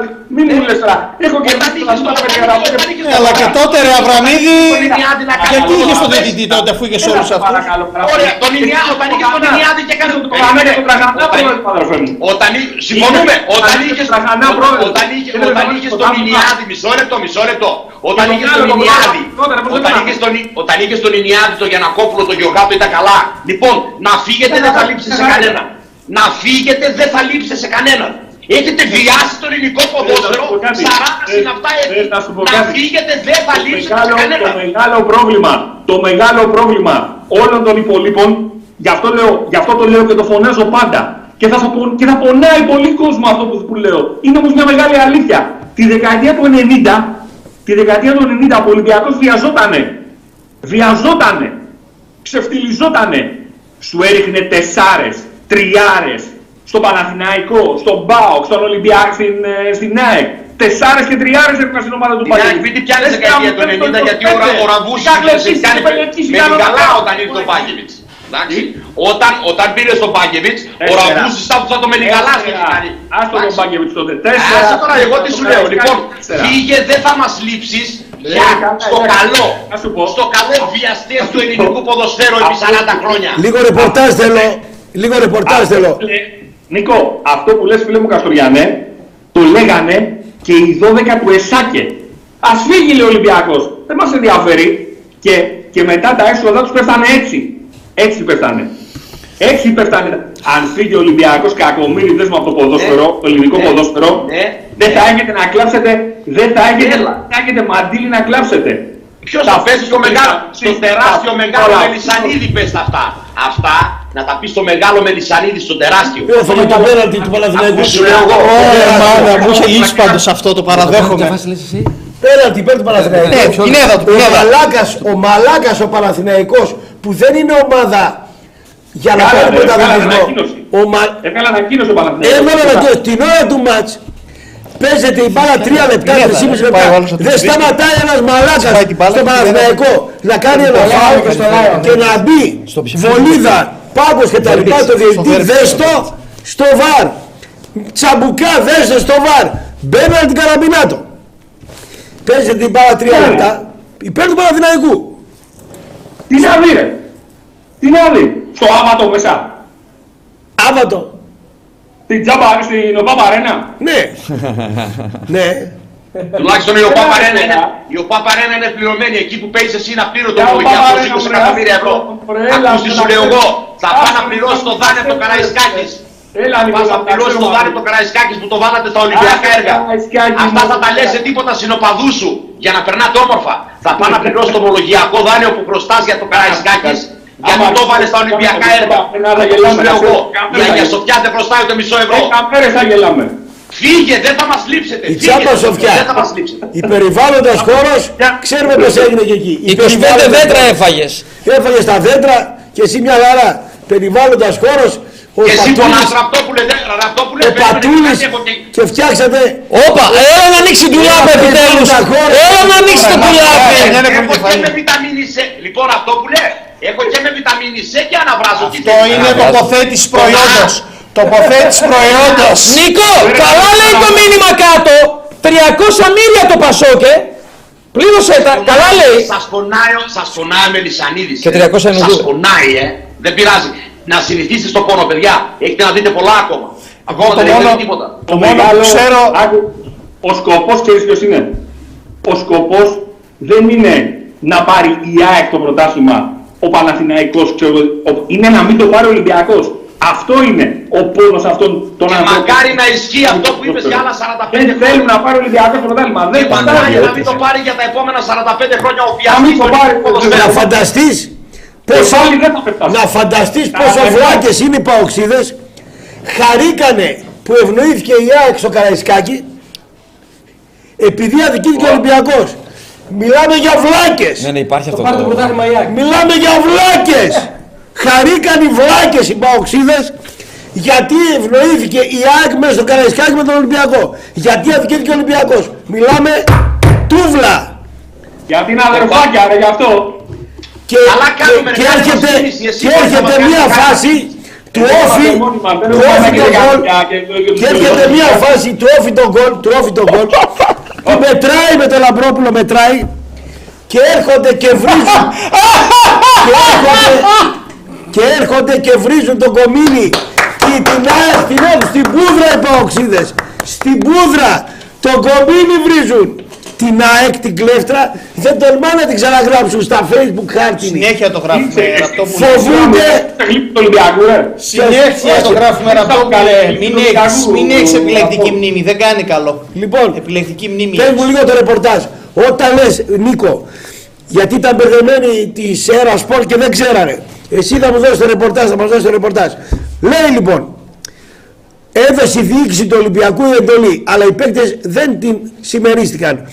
Όταν λέει η διοίκηση και άφησαν υπονοούμενα ότι άλλα υπό Μαρινάκης, άλλα υπό Κουγιάς και άλλα αποφάσισαν οι παίκτες και χλεβάζανε τον Ολυμπιακό για αυτή την απόφαση. Θέλω Ποιος το λέει αυτό; λεπτομερές Ποιος το λέει αυτό; στην ένα σπορ. Τι μπερδεμένη είναι λέει. Δεν ξέρω τι λένε στην Αγία Σπορ, ρε Δεν φίλε. ξέρω Δεν παιδί μου, νοιάζει το, το, τίποτα. το 2% εγώ τα ακούω, μ' αρέσει να πούμε, να ακούω μπάτς. Αβραμίδη, να μας πεις ρε Αβραμίδη μισό λεπτό. Εσύ Καταρχήν δουλεύεις... μη με βάτη- Καταρχήν μη με βάτη, καταρχήν, να, να πω και κάτι άλλο. Επειδή εγώ επειδή είμαι επαγγελματίας, ε, δεν, δεν ασπάζομαι ούτε αυτό που είπε ο Νίκος, για τα payroll και τα λοιπά και τα λοιπά και τα λοιπά. Εγώ δεν μπορώ να πω ούτε για payroll ούτε για τίποτα, θα μου το επιτρέψετε να το πω αυτό. Όπως επίσης δεν θα σχολιάσω και τους υπόλοιπους και άλλους συναδέλφους οι οποίοι εκφράζουν μια άποψη και έχουν το δικό τους ρεπορτάζ. Εσύ είσαι καθαρός, ωραίος άντρας, αυτοί δεν μπορεί να είναι συνάδελφοί σου, μην τους συγκρίνεις μαζί σου. Είναι η Ιεροσιλία να συγκρίνεις τον Αβραμίδη με αυτά, με αυτά τα... Με αυτά τα Δεν θέλω να πω, του δεν άλλου θέλω να του πω, άλλου στα- ευρώ. Ξαφνικά υπερασπιστής δεν Στο ρεύμα. Δεν θέλω να πιάνω συναδέλφους, αυτό λέω. Δεν... Νίκο, τον Είναι η Αβραμίδη... Ιεροσιλία να συγκρίνεις τον Η εαυτό σου. Νάντια με αυτό. Κομανέντσι της Δυτικής Μακεδονίας. Στάσου λίγο. Εγώ θέλω να ρωτήσω κάτι τον Αβραμίδη. Τον Αβραμίδη. Να μας δώσει το Ναι, δώσ' το ρεπορτάζ. ρεπορτάζ και σου κάνω μια ερώτηση. Α, και επειδή με ερώτηση, επειδή, επειδή μόνο με για συγγνώμη, να σου πω και κάτι άλλο. Ναι, τι- κράτα να, την πω ερώτηση. ότι, Ναι. να πω ότι έχεις κάνει ένα λάθος. Τι; Είσαι πιο μικρός σε ηλικία από εμάς Ναι. και το σέβομαι και, και επειδή έχεις και τρομερό λόγο, ε, θε- έχεις κάνει ένα ατόπημα. Ναι, πες Μου μου. επιτρέπεις να σου το πω; Φυσικά.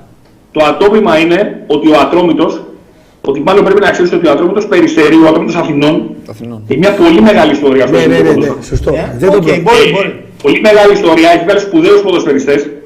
Ε, το γεγονός αυτό που ανέφερες με τη Χαλκιδόνα Δεν έχει να... Η Χαλκιδόνα, τη- η, μάλλον η Χαλκιδόνα μπήκε στο κομμάτι του Ατρόμητου και όχι ο Ατρόμητος η Χαλκιδόνα.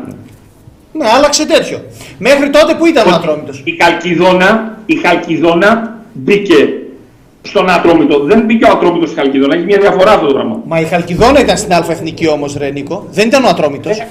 Και ο, Ατρό, ναι, και ο Ατρόμητος όταν ανέβηκε στην άλλη εθνική κατηγορία, ανέβηκε, με, τη- αν, ανε, ανέβηκε μάλλον, ήταν, είχε, είχε πέσει η Χαλκιδόνα και μετά ανέβηκε ξανά ο Ατρόμητος την επόμενη χρονιά. Εγώ είχα, την εντύπωση, εγώ είχα την εντύπωση ότι η Χαλκιδόνα άλλαξε όνομα και έγινε Ατρόμητος και γι' αυτό ο Ατρόμητος έπαιζε Όχι, Αλφα-Εθνική. φίλε μου, ο, Ατρόμητο, ο Ατρόμητος έχει την ιστορία του, η Χαλκιδο, απλά η Χαλκιδόνα ε, απορροφήθηκε από τον Ατρόμητο. Ο Δηλαδή- Ατρόμητος δεν έχει δηλαδή- αλλιώς ιστορία του Ατρόμητου. Άρα δηλαδή μου λες ότι ο Ατρόμητος την προηγούμενη χρονιά, πριν παίξει Αλφα-Εθνική, πριν τη δεν είναι η συγχώνευση. Χαλκιδόνα. Ναι, είχε Δεν είναι η πρωτάθλημα Χαλκιδόνα. Β' Εθνικής, έτσι. Δεν είναι η Χαλκιδόνα. Δεν είναι η Χαλκιδόνα. Ο Ατρόμητος Οκ. έχει μια πολύ μεγάλη ιστορία. Ο Ατρόμητος έχει μια πολύ μεγάλη ιστορία. Ε, επειδή είσαι πιο μικρός, αλλά ξέρω ότι τα λες πολύ καλά, να ξέρεις ότι ο Ατρόμητος έχει μια πολύ μεγάλη Ναι, ιστορία. ναι, οκ. Σε ποδοσφαιριστές και εντάξει, πάση περιπτώσει τέλος πάντων. Και τέλος- Πάντως υπάρχουν πάρα πολλοί που, που λένε, που, που, γιατί το λένε κάτι άλλοι αυτό και στην αρχή το λέγανε για τον Ατρόμητο και τη Χαλκιδόνα και το ένα και το άλλο. Ο, Α- η, η ιστορία του Ατρόμητου δεν έχει αλλοιωθεί, που δεν είναι λόγο. Να το, να το ξεκαθαρίσουμε. Καλά, είχε γίνει τότε που το πήραμε τον Γεωργίου με τον Φραγκολιά. Εσύ παίζεις στον Αστρόμητο ο Φραγκολιάς. Ήμαρτον ρε πούσι μου, ήμαρτον. Λοιπόν, ε, το ρεπορτάζ δεν μου το έδωσες. Όταν λέει διοίκηση εννοεί Κούγιας, Μαρινάκης εντολή στον Κούγια. Μαρι... Για, Υπάρχει- για λεπτομέρεια η- δηλαδή, δώσε. Η Ναι. διοίκηση είναι, η διοίκηση είναι μία. Ωραία. Η διοίκηση είναι μία. λοιπόν, η διοίκηση είναι μία. Οι ποδοσφαιριστές όμως, εκείνη τη στιγμή στα αποδητήρια μέσα, αποφασίζουν, όπως είπε και ο Φορτούνης, ο αρχηγός αποφασίζει τι θα γίνει.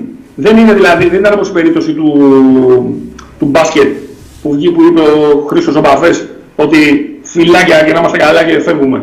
Εδώ ήταν αλλιώς η φάση. Εδώ απλά είπαν ότι αν αδικηθούμε θα αποχωρήσουμε. Οι παίκτες είπαν με τον αρχηγό τον, τον Κώστα τον Φορτούνη, τον Μασούρα, τον Έλα Ραμπή και τους υπόλοιπους ότι κοιτάξτε να δείτε, εμείς θα συνεχίσουμε να παίζουμε και αυτό. Δηλαδή ήταν και στη διακριτική, δια- διακριτική ευκαιρία των παικτών, αν θα θέλανε να αποχωρήσουν οι Ο προπονητής τι ρόλο βάρεσε. Ορίστε. Ο Σωσίας του Τόσα Βεζελίνοβιτς, ο προπονητής, τι ρόλο βάρεσε. Μαλάκα, ναι, τόσο Βεσελίνοβιτς, ναι. Δεν είναι, δεν είναι τεσσάβες σελίδες. Ο Σωσίας. Το έχω πει είναι κρατερός Κατσούλης, το έχω πει είναι ίδιος. Έχει γνωστό. Ποιον, ποιο κατσούλι; Το κρατερό, το Κατσούλη, της της, ε, Καραβάκη, τον άντρα. τον- Ναι, ρε μαλάκα της Καραβάτου, ναι, γι' αυτό, ναι, ναι, ναι. ναι. Πρώην. Λοιπόν, κοίταξε να δεις. Ε, η αλήθεια είναι ότι αυτή τη στιγμή Πουστρώνει είναι. Α, πουστρώνει είναι αυτός το στατιστέ. εγώ, εγώ λέω, εγώ λέω, Για να μαλώσουμε. εγώ λέω, ναι, Μήπως- εγώ λέω απλά, Μήπως γουστάρεις να στον κάτσει ρε μαλάκα η γυναίκα μου και κολοτρίβεσαι εσύ που στέλνεις. ε, τι θες ρε μαλάκα; εγώ λέω. Όχι ρε, ένας που σχολιάζει. Με στραπών. Ο Με Τζόρνταν, στραπών. Ναι. Ε. είπε κάτι ο Τζόρνταν για τον Κάποιος αγώνα. ε, ε, στέλνει κακοήθειες για τον Ασλαμά. Ε, Αυτό, ένας φίλος εδώ. Ο Στέλνει κακοήθειες. Σκυλατσόνης. Είπε, είπε κάποιος, είπε κάποιος ε, ε, ε, έχει στείλει κάποιος για, το, για τον, ε, ο Τζόρνταν είπε κάτι για τον Ολυμπιακό. Τι εννοείς, τι να πει ο Τζόρνταν. Δεν ξέρω, ε, γιατί γράφει εδώ να σου λέω κάτι για το Όχι, ρεπορτάζ. σύ- σύ- Σύγκρινε τα ρεπορτάζ τα δικά σας, εσένα και του Τζόρνταν, ένα μήνυμα. Α, εγώ νομίζω ότι... Επειδή, επειδή τώρα σας βλέπω ο Ραπτόπουλος φοράει καπέλο. Της Μαργίτας, ναι. Το φοράω γενικά.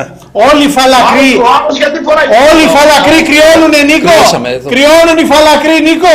Ο άλλος Εγώ ο θέλω- άλλος γιατί φοράει κουκούλα. Ναι, ναι, μα- Πάστε, Εγώ θέλω να πάστε, αποθεώσω τον Παλμέκη στο Ραβίνο Ασλαμά.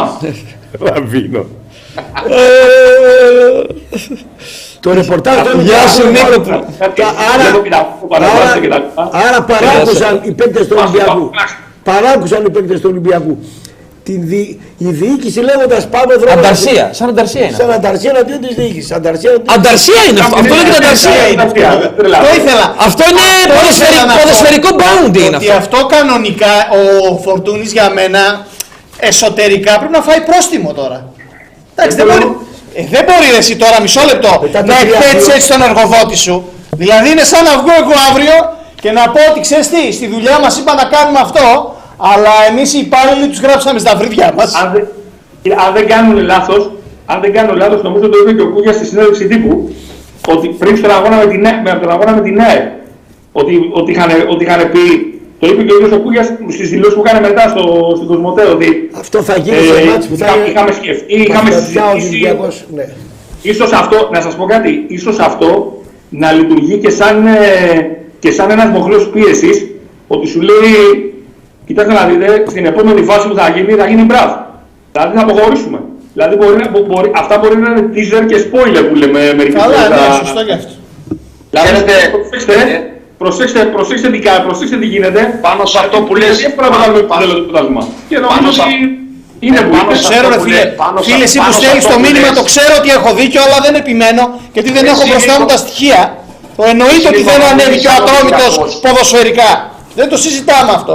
Ο Αβραμίδης λέει είναι καραφλός μπροστά, κακοτσίδα πίσω, άμα αφήσω τα μαλλιά μου κάτω φίλε, θα πάω τη μεγάλη ιστορία. Απλά τα έχω ξηρίσει τώρα, γιατί, γιατί ήθελα να είμαι λίγο πιο ωραίος στα βίντεο μου, το ζήτησε ο κ. Χατζηνάκος. Να Θα δυναμώσει μου την ζήτησε ο τρέχα. κ. Χατζηνάκος, εγώ πρέπει να κάνω αυτό που πρέπει. Το αποκαλύπτω τώρα. Το μεγαλύτερο- Βασίλη Χατζηνάκος εκθέτω αυτή τη στιγμή, Σαρός γίνομαι τηλέφωνο. σαν Φορτούνης, μου είπες κόψε λίγο το μαλλί, ξύρισε τα βολίδα. Το μεγαλύτερο, δεν ξέρω αν το έχετε καταλάβει, αλλά το μεγαλύτερο επίτευγμα του Μιλ- Δημήτρη Μελισσαρίδη ξέρετε ποιο είναι. Το- Να βλέπεις το βιαστή του ελληνικού ποδοσφαίρου συναρτά επί 40 έτη να θέλει να αποχωρήσει από το πρωτάθλημα. Είναι η μεγαλύτερη, η μεγαλύτερη ικανοποίηση για όλο το φύλαθλο κοινό κόσμο εκτός τους οπαδούς του Ολυμπιακού. Σάικ. Όλο τον κόσμο. Οι Παναθηναϊκοί, οι Παοξίδες, Θα οι κλάψετε, θα Αριανοί, κλάψετε, θα οι- βάλετε οι τα Αεξίδες, κλάματα. Θα αν κλαίτε εξαιρέσεις από το κάποιους Θα παρακαλάτε να σκληροπυρηνικούς κάνεις οπαδούς αυτό. του Ολυμπιακού, Α. αν εξαιρέσεις κάποιους, όλοι Α, χαίρονται α. που ο βιαστής μιλάει για έξοδο, μιλάει για φευγιό, μιλάει για κλάμα. Να βλέπεις τον Πώς Ολυμπιακό είναι, να πώς κλαίει. είναι. Με τη Σανίδη είσαι τεράστια, Πώς σαν είναι. αγαπάω ρε φίλε. Σαν Πώς αγαπώ είναι. πολύ ρε με τη Σανίδη. Εσείς που σβήνατε τα Έχεις φώτα. καταφέρει. Εσείς που σβήνατε τα φώτα. Που σβήνατε τα φώτα που διακοπτώνται με που διακοπτώνται σε νεαγόνες για Με βάση φωτοβολταϊκά. αυτά που Ο έχει κάνει λιμνός είναι Ολυμπιακός. αποχωριό του νομού Με Αγνησίας, βάση- φίλε. Ο- ο- ο- Με βάση αυτά που έχει κάνει διαχρονικά ο Ολυμπιακός, αυτά που του κάνουν σήμερα είναι πτέσματα. Πτέσματα. Ε, ε, ε, Ακόμα ε, δεν ε, έχεις δει ε, τίποτα. Ακόμα ε, δεν έχεις δει ε, τίποτα. Βασίλη, Κάτι. Το μοναδικό σας, η μοναδική σας χαρά είναι να μην παίρνει ο Ολυμπιακός τίτλο. Αυτό θέλετε. Και δεν θα το πάρει για τα επόμενα 45 χρόνια. Αυτό Νίκο το θυμάσαι το σύνθημα που λέγατε, που τραγουδήσατε και όντως έγινε. Το θυμάστε, αυτό που γράφει κάτω, Νίκο ε, Καστρελιανέ. Όχι, δεν βλέπω τι γράφει η Μαρία. Το Βάγρια αδέρφια Το τρία- μαζί να το σηκώσουμε μέσα στα Φιλαδέλφια, το θυμάσαι; Το Το Άιν 3 Ολυμπιακός το 3-1 λέει. Για να το πάρετε τον Παναθηναϊκό. Το είναι- το Γιατί 90. το Παναθηναϊκό έπεσε με, τον Πα- με την Παναγιακή στο Καραϊσκάκι. Έτσι, μπράβο. Αυτό Τώρα δεν λέτε. συνηθίστε, συνηθίστε στην ιδέα ότι πρωτάθλημα θα πάρει ή ο ΠΑΟΚ ή ο Παναθηναϊκός ή η ΑΕΚ και τα υπόλοιπα θα τα δούμε στην πορεία. ιδέα πως δεν κάνουμε μαζί Μέρα με τη μέρα φεύγω από σένα πιο Κουρκούλι θα πολύ. τραγουδάτε τώρα γιατί άλλο τίποτα δεν μπορείτε να κάνετε. Απλά να τραγουδάτε κουρκούλι. Θα, ε, θα περιοριστείτε σε αυτό το γεγονός τώρα. Θα γίνετε τραγουδιστές οι Ολυμπιακοί. Ας Κάτι έχουμε- άλλο δεν μπορείτε να κάνετε. Σας έχουμε δημιουργήσει τόσο πόνο ρε Νικόλα Σας κάνει ο Μελισανίδης, σας, ο Μελισανίδης ό,τι έκανε 40 χρόνια θα σου το κάνει σε μια τριετία να ξέρεις. Θα σε σφάζει με τον γάτι στην έδρα σου. Θα σε ξεβρακώνει. Ό,τι έκανε 40 χρόνια Πάντως θα το πέρυσι- κάνει σε μια τριετία. Πάντως πέρυσι, πά- πέρυσι κλέψατε το πρωτάθλημα του Παναθηναϊκού, θα τα λέμε όλα. Μια χαρά κάναμε, κάντε μας μήνυση. Χρησιμοποιώντας, χρησιμοποιώντας, το, χρησιμοποιώντας τον Ολυμπιακό, κλέψατε το πρωτάθλημα του Παναθηναϊκού. Κάντε μας Συμφωνείς; μήνυση. Συμφωνείς με Δεν για. έχετε δει τίποτα. Τι από εννοείς τον χρησιμοποιώντας Μελισανίδη. τον Ολυμπιακό δηλαδή; Δηλαδή χρησιμοποιώντας τον Ολυμπιακό, δηλαδή κλέβοντας και και κάνοντας μια, μια απίστευτη ποδοσφαιρική κλοπή εντός εισαγωγικών στο Καραϊσκάκι με το 1-3, ουσιαστικά στερήσανε το πρωτάθλημα του Παναθηναϊκού. Ωραία, εσύ Άφηναν τον λοιπόν, Ολυμπιακό μισό λεπτό ρε Παναθηναϊκό. Αβραμίδη, μισό, μισό λίγο. Εσύ τότε αφού είχες τέτοια κόντρα με την ΑΕΚ και δεν Δεν τους γίνεται, γουστάρεις γιατί- γιατί με τον γιατί- κορονοϊό; Ε. δεν ζήτησες μια αναβολή να πάρει ο Παναθηναϊκός εκείνο το μάτς και να μην Δεν βγει μπορώ, η να ΑΕΚ; δώσω, δεν μπορώ να δώσω πρωτάθλημα στο Παναθηναϊκό, φίλε. Το παιχνίδι, καταρχήν ο Παναθηναϊκός έχει αυτοκτονήσει στα play-off. Αλλά αν το πάρεις ξεκάθαρα και βαθμολογικά το παιχνίδι, θα δεις ότι μετά το 1-3 η Άκη ουσιαστικά πάρει το πρωτάθλημα. Το διαφωνείς αυτό; Ωραία, αφού Ναι, δεν θέλεις το να το έδωσε, δίνεις στο ξέρεις, Παναθηναϊκό, ένα μεγάλο boost άσε την να το αλήθεια πάρει αυτή. ο Πα- Λοιπόν, επειδή δεν θέλεις να το δίνεις στο Παναθηναϊκό το πρωτάθλημα φίλο μου Αβραμίδη, άσε να το παίρνουν τα ξαδερφάκια, μιας και ο Μελισανίδης έχει πολύ φίλο το Σαββίδη και όποιος και από τους δύο αν το πάρει είναι το ίδιο, εμάς δεν θα μας πειράξει να το πάρει ο Πάο. Αρκεί να μην το Εδώ πάρει άλλος. Υπάρχει μια κατηγορία. Λέει ο Κιλκής, άμα αναλάβει αντιπρόεδρος του Ολυμπιακού ο Ραπτόπουλος, βλέπω ο Καστρογιανός να γίνεται μεγαλύτερος γάβρος από τον Τζουκαλά. Εννοείται. Δεν υπάρχει- δεν υπάρχει περίπτωση. Όσο, Όσο και αν τον αγαπώ, όσο και αν είναι ο μέντορας μου, ο καθηγητής μου, άνθρωπος που με έβγαλε στο κλαρί, αυτή τη χάρη δεν θα την κάνω. Με- το, Ρα- το Ραπτόπουλο- Ο Ραπτόπουλος δεν έχει ανάγκη να τον ανεβάζω εγώ. Εγώ και τα θετικά του και τα αρνητικά αναδεικνύω πάντα. Έχουμε σκοτωθεί πάρα πολλές φορές με τον Ραπτόπουλο. Και ραδιοφωνικά και, τι- και τηλεοπτικά. Έτσι. Αλλά Ραπτόπουλε, μην πας στον Ολυμπιακό και έλα και στον Αλλά στο Μετρόπολη δεν κόπηκες. Βασίλη, το νέο μου λούξ άρεσε, ε. Ωραίο, ωραίο. Δεν μου είπες τίποτα, στη σχολή, σχολίασα κάτι, λέω, μου είπες, μου είπες ε, λίγο μου ζητούν να αλλάξω κάποια πράγματα και τα άλλαξα, ρε φίλε. Θα σας κάνουμε λισαρίδες και τα μουσια θα τα κόψετε σε λίγο, όχι τα μαλλιά μόνο. Όχι, ρε. Αβραμίδης χωρίς μουσι δεν γίνεται. Έτσι. Αφού έχω, ρε, δεν, δεν το έχω. Έτσι όπως το πάει ο Πρέπει Μελισσάκης, να έτσι το όπως το πάει... αφήσεις το μουσι Νίκο να προκόψει. Εσένα θα ακούσουμε σε και- πάει το μακρύ μουσι. Να, σ- να, να αφήσουμε. Αν θέλεις να το κάνω μακρύ. Αρχιμανδρίτικο. Ναι. Για πάμε και κόσμο. ε. Πάμε κόσμο. Λοιπόν, Και η κόρη ένα που είναι. διάλειμμα και... Πριν πάμε στο διάλειμμα να απαντήσω σε ένα μήνυμα που Λοιπόν, ήρθε. Για το σούπερ μάρκετ, ναι. Πριν πάμε διάλειμμα, να ενημερώσουμε καταρχήν. Θέλω από εδώ να προσκαλέσω και τους πέρα από τα παιδιά που θα έρθουν έτσι κι αλλιώς εδώ πέρα και ο Μέλιας και ο Ασλαμάς και ο Ραυτόπουλο κλπ. Την κοπή της πίτας 3 Φεβρουαρίου, Σάββατο 8 η ώρα. Όποιος μπορέσει και ευκαιρίσει να μας τιμήσει με την παρουσία του, Νομίζω έχει είστε primordial. προσκεκλημένοι. Ε, 3 Φεβρουαρίου στο μπλοκ 33 είσοδο Δυτικής, Δυτικής Θεσσαλονίκης. Κοπή πίτας Μαρμίτας για το 2024 έχουμε οργανώσει εκεί ωραία happening. Τι κληρώνουμε; λοιπόν 8 η ώρα ώρα έναρξης. Τι κληρώνουμε; Σάββατο. Τι δεν κληρώνουμε; Και μηχανάκι θα κληρώσουμε. Θα, σκλη- θα κληρώσουμε ή όχι; κανονικά. Α, Κανονικό, εκεί θα Ε, Έχει τι είστε γίνει, φυλάκοι; συγγνώμη λίγο, συγγνώμη, υπάρχουν λαχνοί για το μηχανάκι, έχει γίνει καρασέρανος ή... όχι. Λαχιοφόρος αγορά κανονικά Ναι, άμα έχει γίνει καμιά λαχιοφόρος κανασέρας με το φάτι του στο σουκάκι και δεν βρούμε μηχανάκι στο τέλος, αυτό είναι. δεν έχει δεν έχει δεν θέλω τέτοια. Αυτά μια φορά γίνονται. Δεν ξέρω, Θεός να φυλάξει.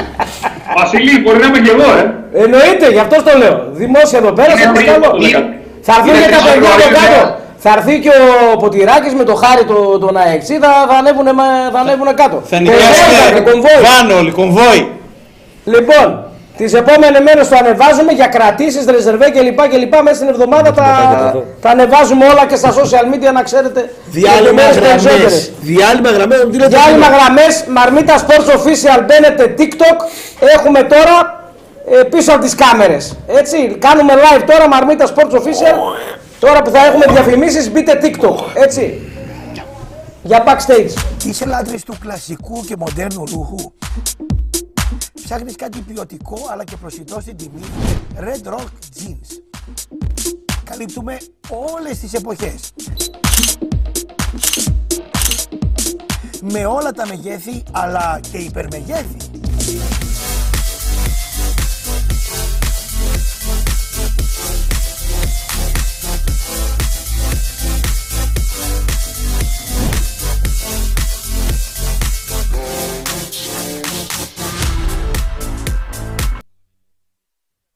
Σε ένα μοναδικό χώρο φροντισμένο για όσους αγαπούν το εξαιρετικό φαγητό και τις premium ετικέτες κρασιού, ο Γιάννης Αρής υποδέχεται όλους εσάς στο δεύτερο όροφο του εμπορικού κέντρου στην Καβάλα. Τα εξαιρετικά πιάτα της κουζίνας σε συνδυασμό με την ποικιλία κρασιών που επιμελήθηκε ο wine expert Γιώργος Καρακούσης είναι σίγουρο πως θα ευχαριστήσουν και τον πιο απαιτητικό πελάτη, το κουτούκι του Σαρή, στο δεύτερο όροφο του εμπορικού κέντρου της Καβάλας. Αλφα Executive Cars. Σε εμάς θα βρείτε το αυτοκίνητο που σας ταιριάζει. Έχετε κουραστεί να ξοδεύετε άσκοπα χρήματα σε ένα παλιό αυτοκίνητο; Ψάχνετε για μια οικονομική και αξιόπιστη λύση; Στην Alpha Executive Cars θα βρείτε μεταχειρισμένα αυτοκίνητα σε εξαιρετική κατάσταση. Ελάτε από κοντά να βρούμε μαζί το μοντέλο που σας ταιριάζει. Με γνήσια χιλιόμετρα πιστοποιημένα. Όλα τα αυτοκίνητά μας διαθέτουν book service, ελεγμένα σε κέρια σημεία για την αξιοπιστία τους και την ασφάλεια. Υπάρχει δυνατότητα για test drive. Επίσης, υπάρχει δυνατότητα ελέγχου σε οποιοδήποτε συνεργείο αυτοκινήτων επιθυμεί ο πελάτης. Βρείτε αυτό που σας ταιριάζει και επιλέξτε μέσα από μια μεγάλη ποικιλία μοντέλων. Σε ένα φιλικό και άνετο περιβάλλον θα απολαύσετε την άριστη εξυπηρέτησή μας σε ανταγωνιστικές τιμές. Alpha Executive Cars στη Λεωφόρο Γεωργικής Σχολής 119 και με νέα καταστήματα στη Μοναστηρίου 303 στη Θεσσαλονίκη και Γρηγορίου Λαμπράκη 480 στο Κερατσίνι στον Πειραιά. Τι έπιασε την κουβέντα εκεί ο Τζόρνταν, τους έκανε άνω κάτω με τον Μπάου, μπερδεύτηκε ο Φουκάρας ο Αφρικανός και έβαλε τη βενζίνη αντί για το πετρέλαιο. Είναι δυνατόν ρε μου λες Φουκάρας το φυγείο του και εμείς έκανε του του- του μηχανή μου. Το Τζόρνταν ρε! Το Τζόρνταν ρε! Ε, το Τζόρνταν! Καλά που με συναρμολόγησε η Vita Health. Vita Health Orthopedics, στο δεύτερο χιλιόμετρο της Εθνικής Οδού Σερών Δράμας. Προσφέρουμε λύσεις σε κάθε είδους πρόβλημα, ορθοπαιδικό, ιατρικό, αθλητιατρικό. Σε εμάς θα βρείτε μεγάλη ποικιλία προϊόντων από γνωστούς οίκους της Ελλάδος και του εξωτερικού. Και μην ξεχάσετε να κλείσετε το ραντεβού σας για δωρεάν πελματογράφηση. Vita Health Orthopedics. Εμπιστευτείτε μας.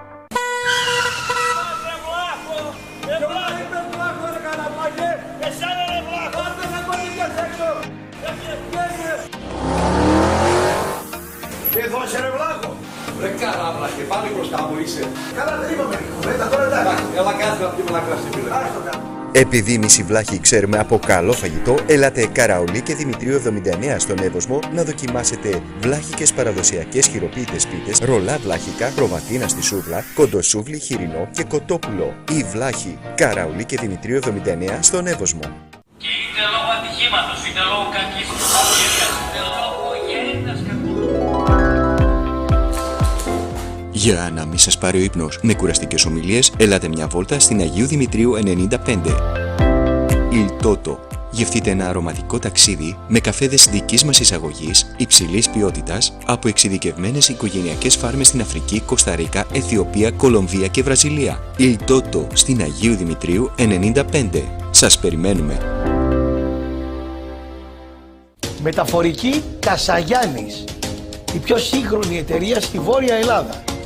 Διαθέτει ένα τεράστιο στόλο οχημάτων για όλες τις απαιτήσεις και φυλασσόμενη αποθήκη όλο το 24ωρο. Μεταφορές μετακομίσεις, ψυγειομεταφορές με συνέπεια και επαγγελματισμό. Κασαγιάννης. Το φαΐ είναι μια από τις τελευταίες απολαύσεις του νεοέλληνα. Το καλό φαΐ είναι προνόμιο των λίγων αλλά και των ψαγμένων. Όταν συνοδεύεται και με ποτό από θεσσαλικά αμπέλια, τότε η απόλαυση γίνεται πολυτέλεια. Και όταν η πολυτέλεια συναντά την ποσότητα στις μερίδες και τις τιμές κατανόηση, τότε μιλάμε για το γευστικό στέκι που ψάχναμε καιρό. Φαρσαλιλό στο τριάδι, για μερακλίδες. Κάθε μέρα και διαφορετικοί μεζέδες, με ό,τι κρεατικό μπορείς να φανταστείς, με ντόπια κρέατα από τη Θεσσαλία. Με πρόβιο θεσσαλικό σουβλάκι και παϊδάκι. Όσο για τον τσιπουρομεζέ, σερβίρεται με τον παραδοσιακό θεσσαλικό τρόπο. Κάθε μέρα με διαφορετικές φρέσκες λιχουδιές, σε μεγάλο πιάτο και κάθε μέρα με διαφορετικό κατάλογο. Χώρος για κοινωνικές εκδηλώσεις, με πάρκο πέντε στρεμάτων και παιδική χαρά. Στο Τριάδι, ό,τι φας δεν θα το ξεχάσεις και με ό,τι πιείς θα τα χάσεις. Φαρσαλινός στο Τριάδι, για μερακλίδες. Στο Τζόλα παίζουμε ποδόσφαιρο και πάντελ ανάλογα με τη διάθεση του καιρού και τη δικιά σας. Σε εμάς θα βρείτε τα μοναδικά κλειστά γήπεδα ποδοσφαίρου της Ελλάδος με ανοιγόμενες οροφές διαστάσεων 6x6, 7x7 και 8x8 καθώς και ένα ανοιχτό γήπεδο 9x9, πάρκινγκ 150 θέσεων και καφέ εσωτερικού και εξωτερικού χώρου. Τέλος, παίξτε πάντελ, το πιο εθιστικό άθλημα στον κόσμο για μικρούς και μεγάλους, για άνδρες και γυναίκες. Τέσσερα πανοραμικά γήπεδα σας περιμένουν να αγωνιστείτε στις πιο σύγχρονες εγκαταστάσεις. Και μην ξεχνάτε, παντός καιρού. Στο 13ο χιλιόμετρο Θεσσαλονίκης Μουδανίων, μόλις δείτε την ταμπέλα 1000 μέτρα θέρμη πολύγυρος, αμέσως μετά στρίβετε δεξιά στον παράδρομο πίσω από την Eurotech. Και φυσικά μας ακολουθείτε στο facebook Τζιόλας 5x5 Soccer Club και Padel Indoor Club αλλά και στο instagram Τζιόλας Soccer Club και Padel Indoor Club.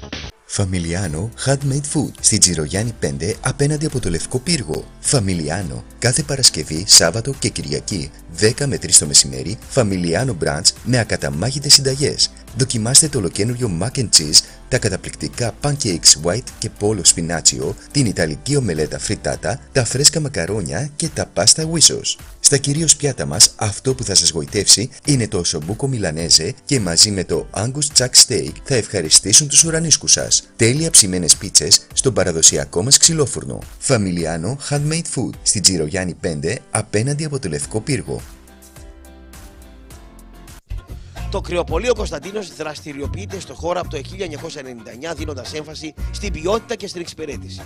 Στο κρεοπολείο μας, εκτός από τα ιδιαίτερα προσεγμένα κρέατα, θα ανακαλύψετε μια μεγάλη ποικιλία κρέατος σκευασμάτων φτιαγμένα στο χώρο μας με μεράκι και φαντασία. Στο καταψύκτη μας, εκτός από τα υπέροχα λαχανικά καραγιανίδη, θα βρείτε τις φημισμένες πίτες ευλογία, τα σπιτικά ντολμαδάκια της φανής και τις καταπληκτικές σούπες καλαγασίδι από το τσοτήλι Κοζάνης. Μπορείτε ακόμα να συνοδεύσετε τα κρέατα με τα ζυμαρικά αγροζύμι, να τα απογειώσετε με διάφορα μείγματα μπαχαρικών ή σάλτσες πικάντικες αλμοπίας.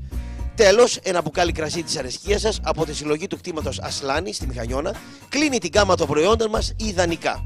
Είμαστε πάντα κοντά σας πρόθυμοι να σας προτείνουμε ιδέες πώς να συνδυάσετε το νόστιμο κρέας με υγιεινά, χρήσιμα αλλά και γευστικά προϊόντα. Κρεοπολείο Κωνσταντίνος, Επιδαύρου 37 Κατοτούμπα Θεσσαλονίκης, κάτω από το ρέμα.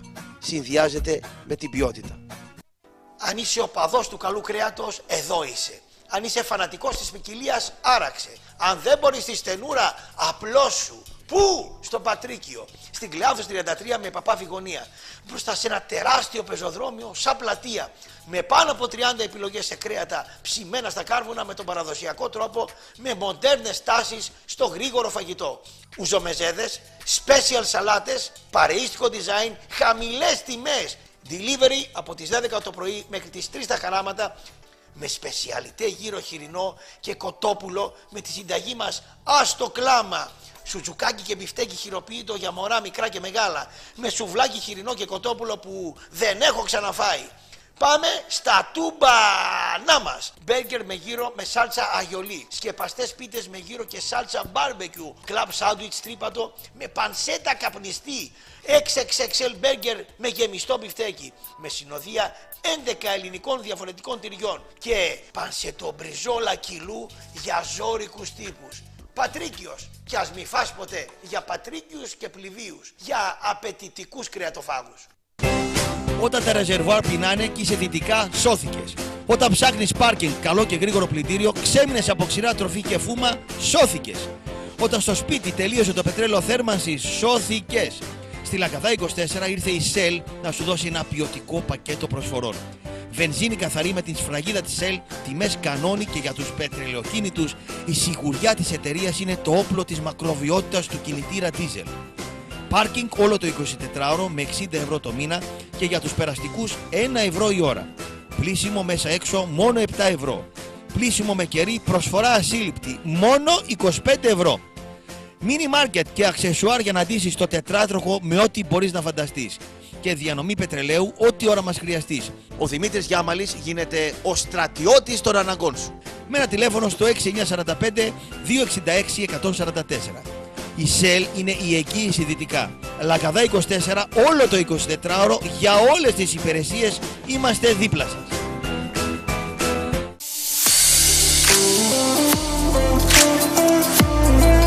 Λουίτζι, Market και Coffee Stores στην Παπάβη 92 και τώρα και στην Παπαναστασίου 44. Τα 24 πολυκαταστήματα που μπορείς να βρεις τα πάντα. Ό,τι φανταστείς και ό,τι σου λείπει. Με πάνω από 12.500 κωδικούς προϊόντων. Από τσιγάρα, εφημερίδες, ψηλικά, καφέ, ποτά μέχρι φρέσκο ψωμάκι από φούρνο με σφολιοτοειδή, τυρόπιτες και σπανακόπιτες για ένα γερό πρωινό και μαναδική, μπακαλική, μακαρόνια, γάλατα, απορριπαντικά Ό,τι ξέχασες, ό,τι σου λείπει, το έχουμε εμείς. Σε τιμές ακόμα και πιο κάτω από τα σούπερ μάρκετ. Σε 24 ώρη βάση και με υπηρεσίες courier, παραλαβής και παράδοσης δεμάτων του εξωτερικού και φυσικά πληρωμές λογαριασμών. Λουίτζι, είμαστε για σας. Όλο το 24ωρο. Τα πάντα για όλα.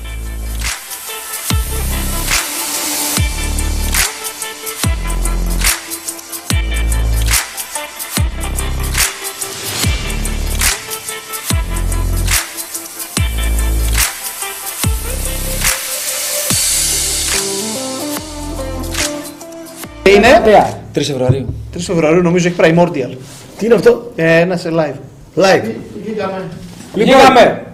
Κόσμο. κόσμο. Τι λέει ο κόσμος; Πριν, πριν, πριν συνεχίσουμε, Ναι. και εγώ δεν έχω μορφή για κανέναν αυτό, ούτε για τον Νίκο, θα απαντήσω σε ένα φίλο. Σε ένα φίλο εδώ πέρα που έστειλε ένα μήνυμα. Και επειδή εγώ τα μηνύματα τα βλέπω και. Λοιπόν, Βουρλίζεσαι. θα πω λοιπόν στον ασέβαστο, IG, ότι εγώ δεν δείξα την ομάδα μου στη γάμα εθνική κατηγορία. Δεν έβαλα τους παίκτες μου να πέσουν 100. Και δεν είμαι η ΑΕΚ 2013. Δεν θυμάστε. 14, 14, δεν το λες σωστά. 14. Το ίδιο λέει και για το μήνυμα εδώ. Εσύ Για το δεν, καφέ. έκανες όλα αυτά, εσύ δεν έκανες όλα αυτά που αναφέρθηκες. Τώρα απλά επί 40 χρόνια βιάζεις το ελληνικό ποδόσφαιρο και την ελληνική πολιτεία. Και τώρα σε χαλάει. Που παθαίνεις το ίδιο γιατί Ποια είναι η ελληνική πολιτεία; θα σε βιάζει ο Μελισανίδης Ποια είναι η τα ελληνική επόμενα πολιτεία; 45 χρόνια. Ναι, κατα, καταρχήν μην χρησιμοποιούμε τη λέξη βιασμός γιατί είμαστε λίγο. δεν είναι ωραία. η λέξη βιασμός. Τι είμαστε, τι είμαστε; Όταν, όταν, έχεις ένα γη, όταν έχεις ένα γήπεδο που χρωστάς ομολογιακό δάνειο 20 εκατομμύρια ευρώ και το έχεις βάλει στα Ολυμπιακά έργα, δεν είναι βιασμός της ελληνικής πολιτείας. Αυτό το, Είναι λέ- αυτό; το λες εσύ που πληρώνουμε την Δεν το τζαμπαρένα. λέω εγώ. Δεν το λέω εγώ. Τζαμπαρένα, αδερφέ. Τζαμπαρένα. Όχι, κάνεις λάθος, κάνεις Ω, λάθος. Τα σε λεφτά που βραχώματα. πήρε η ΑΕΚ, τα Τζαμπαρένα 25 πληρώνουμε. τα 25 εκατομμύρια που πήρε. Όχι, όχι, Αδαμίδη. Τα 25 εκατομμύρια που πήρε η ΑΕΚ είναι χρήματα ευρωπαϊκά από το ΕΣΠΑ. Έκανε. Για περιβάλλοντα χώρο. Καταπατήσατε και το άσος που λέει και ο Τζόρνταν; Φάγατε και το Εσύ, άσος που λέει ο Τζόρνταν; Ναι, αν μπορεί, ας κάνει κι άλλος, ο- ας κάνει κι άλλος γήπεδο και ας πάρει 25 εκατομμύρια από το ΕΣΠΑ. Το πω μάγκα εγώ. Τι- Εγώ είμαι μάγκας και τα πήρα. Τα 25 Πάντως, σημαίνει ότι εκατομμύρια, μετράω. τα 25 εκατομμύρια ήταν δώρο στο Μελισανίδη. Έχει Άσε ένα το το βίντεο περιβάλλοντα σου χώρο. κάτσον, ε. Στο τέλος. Τα πήρε από το ΕΣΠΑ, Μπράβο, από την Σπέσε. περιφέρεια Αττικής. Πήρα από τη. Η κυρία Δωρή υπέγραψε και τα πήρα. Κυρία Δούρου έδωσε τον κύριο Μελισανίδη 25 Τα εκατομμύρια. ίδια ρε τσίπια φάτε φίλε. Και εσύ και ο Ραπτόπουλος ο Παναθηναϊκάκιας θα πονάτε για πολλά χρόνια ακόμη. Όχο, Παναθηναϊκάκας τώρα έγινες. Ραπτόπουλο. Πάμε, πάμε κόσμο. Πάμε κόσμο. Από την ώρα, απ' την ώρα που είναι εκείνος ο Παπ- απ' την ώρα που είναι εκείνος- εκείνος- απ' την ώρα που είναι εκείνος ο Παπούκας ο Τερίμ, ο Ραπτόπουλος το γλύφει το Παναθηναϊκό και το Τερίμ ο Ραπτόπουλος, το γλύφει όλη μέρα. Σπάτουλα του κάνεις. Είναι συναρπαστικός ο Παναθηναϊκός. Πάμε καλημέρα. Καλημέρα. Δέκα ακροατές εμπεριστατωμένοι. Προκαλώ ένας από αυτούς να είναι ο παδός του ατρομήτου και να βγει να μου πει για την τεράστια ιστορία του ατρόμητου που μετά το 2000 πριν το 2005 που συγχωνεύτηκε γιατί μου το έστειλαν το μήνυμα στη Β' Εθνική ήταν ο ατρόμητος μπράβο και έπεφτε γάμα πριν από εκεί να μου πει πόσες παρουσίες είχε στην Α' Εθνική ο Ατρόμητος Αθηνών Όχι, που είναι όχι, ιστορική και όχι, μεγάλη όχι, ομάδα όχι, γιατί μπράβο. εγώ τον συνέκρινα με Γάλεο, με Απόλλων Αθηνών, με Πανιόνιο, με Αθηναϊκό, με Καλιθέα, με τέτοιες Ναι, ομάδες. Έχει μεγαλύτερη ιστορία ο τρόπος του Παναθηναϊκού. Κύριε, Αθηναϊκός σε σχέση με Ατρόμητο. Αθηναϊκό. Εντάξει, ο Αθηναϊκός έχει παίξει μια μάτια Τις άλλες ομάδες δέχομαι που λες. Αυτό έγινε, εντάξει. αυτό Αθηναϊκός σημαίνει- έγινε διάκοντας Έγινε, πέρασε. ναι, ήταν διάδοτο, γιατί ο Ατρόμητος τι ήταν; Πάμε στους πριν το τηλεθεατές. 5. Καλημέρα κύριε. Ακούγομαι; Πολύ καλά. Λίγο πιο δώσε Εγώ, λίγο. α, καλημέρα. Καλημέρα σε όλους. Παιδιά, ευχαριστώ. Καλημέρα. Ε, αρχικά το πρώτο που θέλω να πω είναι στο Χατζινάκο γιατί θεωρώ ότι πρέπει να, ακούγεται, πρέπει να ακούγονται κάποια πράγματα. Ε, ότι αυτό που έχει γίνει δεν θα επεκταθώ ούτε θα μπω σε πολύ τέτοιο ίσα μια αναφορά. Μια αναφορά ότι αυτό που έχει γίνει με το live, εγώ προσωπικά επειδή είμαι ο Διονύσης αρχικά ε, Μαρία Διονύσης από Πάτρα Ολυμπιακός, Α, Διο- έχω ξαναπάρει. Λοιπόν, ε, αυτό που έγινε εγώ, ε, κάποιες εκπομπές ας πούμε όπως αυτή, αυτή από το Μετρόπολης την είχα μάθει από τη Μαρμίτα. Θεωρώ ότι αν όχι κακοήθες, τουλάχιστον είναι ε, ανόητο, έτσι, όταν κάποιος σου κάνει δωρεάν διαφήμιση, δωρεάν σε παίζεις στο κανάλι του, όταν δεν είσαι σε ένα χώρο ίδιο, έτσι, και έχεις μια παρουσία δωρεάν από το κανάλι του, θεωρώ τουλάχιστον ανόητο να βγαίνεις. Τέλος πάντων, φεύγουμε από εκεί απλά επειδή πρέπει να τα λέμε γιατί εγώ το έχω ξαναπεί ότι ευχαριστούμε τον Χατζηνάκο για όλο αυτό που έχει οργανώσει και για όλο αυτό που έχει κάνει και βλέπουμε τις εκπομπές που μας αρέσουν. Λοιπόν, ε, όπως είπα λοιπόν ο Ολυμπιακός, εγώ είχα, εγώ είχα πάρει. Είχα πάρει, άμα θυμάστε, τον Αύγουστο, πέραν από τη διετησία που είχα μιλήσει, είχα πει στο φίλο μου τον Στέλιο τον Ποτηγάκη, του είχα πει ότι βλέπω την ομάδα ότι είναι χάλια αμυντικά. Τότε που πρώτο είδαμε με, με εκείνο το 3-0-3-1, εκείνο το μαύρο, το στόπερ, έτσι. Και μου έλεγε ότι δεν το βλέπω αυτό και βλέπω μια ομάδα που έχει ρίξει 6 γκολ και το ρώτησα τότε. Φίλε Στέλιο, εγώ τη βλέπω την ομάδα από τότε που είχαμε την υπερομάδα του Μάρτινς, γιατί ήταν φοβερή ομάδα αυτή με τον Μάρτινς, έτσι. Ε, έβλεπα ότι στόπερ δεν είχαμε, στόπερ για Ολυμπιακό. Ότι ήταν χάλια, η άμυνά μας δεν βλεπόταν. Και μου είπε όχι και δεν το βλέπω αυτά και θέλω όταν τελειώσω αν θέλει ο, Αβρα, ο φίλος ο Αβραμίδης ένα λεπτό να αφιερώσει για αυτό το πράγμα έτσι, ε, για να σχολιάσει αυτό το πράγμα την άμυνα από τότε έτσι, Αυτό που θέλω να του πω είναι ότι εγώ σαν φίλαθλος του Ολυμπιακού δεν θέλω να δω τον Ολυμπιακό στη Β' Εθνική. Θα στηρίξω τον Πρόεδρο ακόμα και αν, είμαι, αν, ακόμα και αν καταλαβαίνω τι κάνει. Γιατί όποιος, όποιος μπορεί να καταλάβει δύο πράγματα καταλαβαίνει τι κάνει ο Πρόεδρος του Ολυμπιακού αυτή τη στιγμή. Άσχετα που το στηρίζουμε, γιατί έτσι έχουμε μάθει οι Ολυμπιακοί, την ομάδα να τη στηρίζουμε. Έτσι, ε, καταλαβαίνουμε τι κάνει. Καταλαβαίνουμε ότι κάνει έτσι, ε, ό,τι μπορεί για να διατηρεί τον Ολυμπιακό σε ένα επίπεδο όχι τόσο ψηλό ώστε να δημιουργηθούν απαιτήσεις, ούτε όμως και χαμηλό. Έτσι. Εγώ, ε, εγώ άποψή μου, έτσι, άποψή μου καθαρά, δεν λέω ότι αυτό συμβαίνει, άποψή μου θεωρώ ότι ε, με, το, κου, με το κουμπάρο του Παύλα Πρωθυπουργό... Διονύση, λίγο πιο περιεκτικό λόγο, λίγο πιο... ε, τα ωραία τα- Συγγνώμη ρε Μαρία, έχεις δίκιο, συγγνώμη, απλά... Ναι, ξέρεις, γιατί, επειδή ρε, έχω εγώ το προσπαθήσει σώραψα. Κάποιες φορές να βγω και δεν έχω βγει και τα Ναι, έχω δεν χάσει. κατάλαβα Σου, το σου υπόσχομαι ακριβώς. ότι δεν θα πλατιάσω, θα τα πω όλα περιερε- περιεκτικά, συγγνώμη. με Ναι, συγχωρείτε. μάτια μου, σε αγαπώ, σε λατρεύω, ναι. Που και να πλάτια Λοιπόν, ε, ε, απλά Μην στο πλατιάζεις. φίλο μου τον Αβραμίδη, γιατί πραγματικά Α, τον τον εκτιμώ πλατιάζεις. και αυτόν και το Στέλιο τον Πετριά και όλους παιδιά, πραγματικά εγώ είμαι ένας από που, που, που όλοι μ' αρέσετε.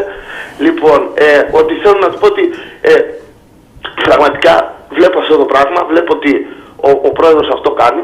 Θέλει να δείξει ότι και καλά άμα σφάζουν, με κάνουν, με ράνουν για να μην μιλήσει κανένας. Ενώ στην πραγματικότητα από τότε που είχαμε την οπερομάδα ήταν πραγματικά χαζό να, να πάρεις δύο στόπερ. Δύο στόπερ έπρεπε απλά να πάρεις από τότε. Εγώ από τότε το λέω, από τότε έχω, που έχω βγει το λέω αυτό το πράγμα. Δεν θέλω να δω την ομάδα μου. Εδώ ρε Διονύση να πω κάτι, να πω κάτι και να πάει θέση και ο Νίκος. Ναι. Μου είχε έρθει με τον Παναγιώτη ένα πρωί, στο πρώτο προηγούμενο ραδιόφωνο που ήμασταν, ένα απίστευτο μήνυμα. Κάνα, στο Χατζηνάκο το έχω πει, το Χατζηνάκο το έχω πει σε εκπομπή με τον Βασίλη, πριν κάνα, και πριν κάνα τρίμηνο. Ε, κάναμε πώς προέκυψε, είπαμε για τον Τζόρτζεβιτς. Και είπε και βγαίνουν Ολυμπιακοί πόσο σωστό που απέσυρε το νούμερο τιμής ένα και ο Κόκαλης. Σωστά. Πες μου από εκείνη τη μέρα στον Ολυμπιακό, αν θυμάσαι, μιλάω για επίπεδο Ολυμπιακό, έτσι. Ναι, ναι. Αριστερό εξτρέμ στον Ολυμπιακό, ποιότητας Ολυμπιακού. Όχι, όχι. Ούτε... Και, και ούτε καν ποιότητα, ούτε καν κοντά. Κάτσε ρε Μάρη, περίμενε. Ναι. Σε μπα. Πόσα, όχι, όχι, Μαρία, σοβαρός. ε, συγγνώμη. ε, Γελάει το Βασίλη, μικρόφωνο, εσύ μαλάκα, δεν γέλασε είμαι το στο πρωί. Σεμπά. Ε, Σεμπά, ε, τον συγγνώμη. οποίο το χαρακτήριζαν οι Ολυμπιακοί, μου είπε ο Ολυμπιακός, είναι τίμιος. Μόλις ακούς ε, Μαρία, Βραζιλιάνο, αν εξτρέμ, δεν είναι τίμιο, ένας παίκτης, μισό όσο λίγο το Διονύση! Και Ναι. στέλνει μήνυμα ένας Ολυμπιακός.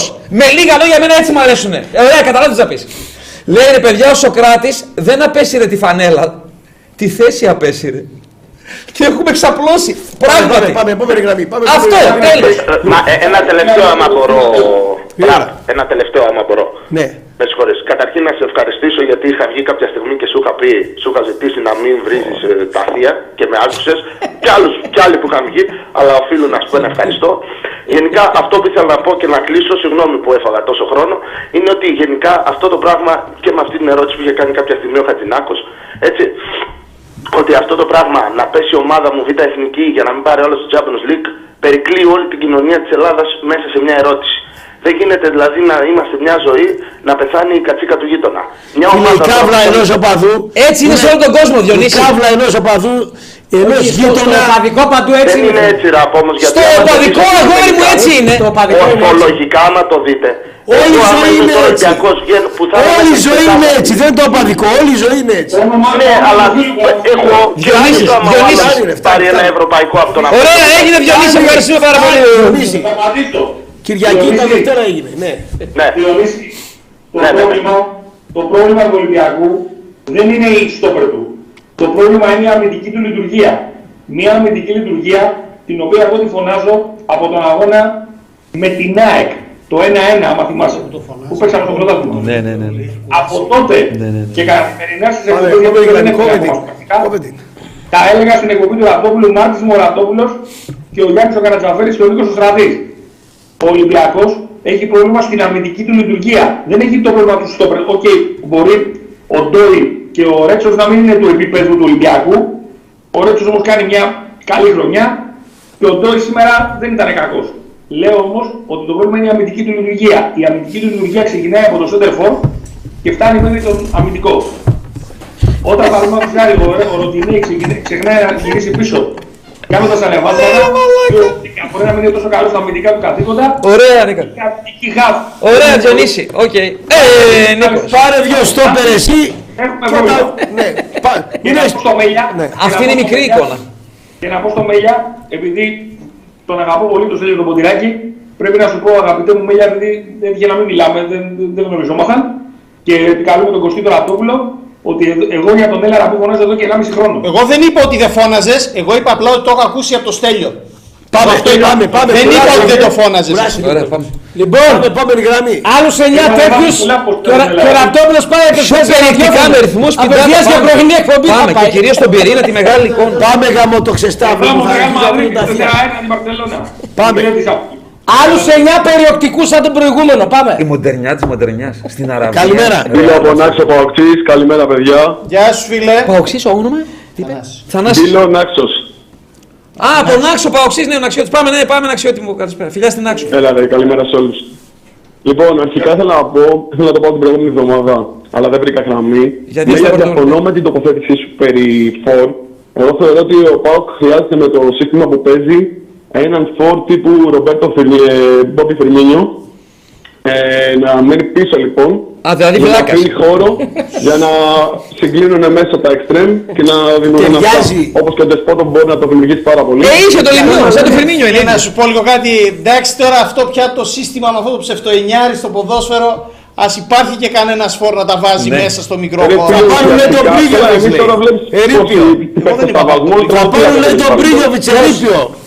Πάρα Εγώ πολλά θεωρώ φόρ. ότι η μεγαλύτερη Δηλαδή να ανάγκη σου ο δώσω ένα Πάοκ παράδειγμα είναι να άσχημα. Μισό λεπτό να σου πω λίγο Φίλε, κάτι. πόσο χειρότερο από το Σαμάτα να είναι ο πριν; Άσχημα θα ήταν αυτή τη στιγμή ο Πάουκ να έχει ένα φόρ σαν το Μωρόν. Καθόλου Σαν το άσχημα. Μωρόν, άσχημα θα Ο ήταν. Μωρόν είναι η εξαίρεση της εξαίρεσης. Είναι το Καθόλου ίδιο άσχημα. καλός και στην περιοχή και έξω από την περιοχή. Σπάνιο αυτό, έτσι. Γι' αυτό λέω. Απλά η άποψή μου είναι ότι ένας φόρ με αυτές τις προδιαγραφές που σου λέω εγώ θα λειτουργήσει πιο πολύ προς όφελός μας. Και δεύτερον, σημαντικότερο ρε φίλε, αν θέλεις μια δεύτερη προσθήκη που πρέπει να κάνει ο Πάο πέρα από δεξί μπακ, για μένα είναι ένας δεύτερος τερματοφύλακας. Εγώ κάθε φορά που παίζουμε. Ναι, γιατί άμα κύπελλο τραυματιστεί και είναι ο άλλος, δικό σωστό, μας Δεν την παίκτης, πληρώσατε ακόμα για τον τερματοφύλακα. Καλά, ναι, είναι αλήθεια αυτό. Άμα, άμα τρέμει το φιλοκάρδι μας. Δεν την πληρώσατε. Οι άλλοι Ναι, πιανόλα, ναι, ναι, ναι. οι άλλοι πιανόλα τα τρώει όρθια να πούμε. Πάντως αν είχατε τον Ιωαννίδη Σεντερφόρ, 10 βαθμούς πάνω θα ήσασταν. Συμφωνώ, συμφωνώ, συμφωνώ. Σίγουρα δεν Με είχε την να μεσοεπιθετική γραμμή Ε, που έχεις. Αν είχα... πέρα από Μπήκε όσον ο, αφορά Σπο... αυτά- μπήκε ο Σπόραν 10 λεπτά και χάθηκε η μαγεία στο, στο ντέρμπι. Μιλάμε μπήκε ο Γκούφι. Σαν Ναι, να μπήκε ο ναι, ναι. Γκούφι που ψάχνε γάμι, έψαχνε τον πλούτο. Γάμι Για σε ο τα Σπόρα, θέλω να πω ο ότι Σπόρα εγώ δεν είναι δεν μάτς πάω αυτό, στο- δεν του ταιριάζει αυτό το μάτς που θα βγει- χτυπήσει και ο Παναθηναϊκός στην κόντρα. Έγινε Δεν του μια ταιριάζει. Θέλω να πω ότι ανήκω στους παοξίδες που είδαν αρκετά από το τέρπι. Δηλαδή το είδα μοιρασμένα και τα δύο μάτς. Δεν έκανα να δω μόνο το πάω γιατί εντάξει το φέρω σε ξεφύλλα από το σημείο και έπειτα. Ε, Κωστή, σε αυτό που έλεγες πάνω είμαι πάω και να ξέρεις ότι δεν πανηγύρισα καθόλου το διπλό της ΑΕΚ ε, στο Καρεσκάκης. Γέλαγα με την κατάσταση που βρισκόμαστε. Θεωρώ ότι ο Πάοκ αυτή τη στιγμή βρίσκεται σε μια κατάσταση εγκλωβισμένος. 5.000 Γιατί- προοξίδες φίλοι μου στο facebook, οι 4.800 πανηγύριζαν. Για την ήττα Φίλε, θα με... σου πω ένα πράγμα. Ναι, ναι. Ο Τι Γάβρος- πανηγυρίζανε, γιατί Εγώ πράγμα; δεν πονάω. Για την ήττα Δεν του πονάω Ολυμπιακού που- Πρωτοδησία. Που σφάζουν το γάβρο. Πονάω επειδή τον σφάζουν στη δική μου πλάτη αυτή τη στιγμή. Ναι. Αυτή τη στιγμή ο, η ΑΕΚ ευνοείται ξεκάθαρα, ξεκάθαρα σε κάθε παιχνίδι τώρα τελευταία ειδικά φαίνεται περισσότερο. Βαράει από πέρυσι αβέρτα, κάθε δεν παίρνει ποτέ, Ναι. ποτέ όμως και δεν του λείπουν παίχτες.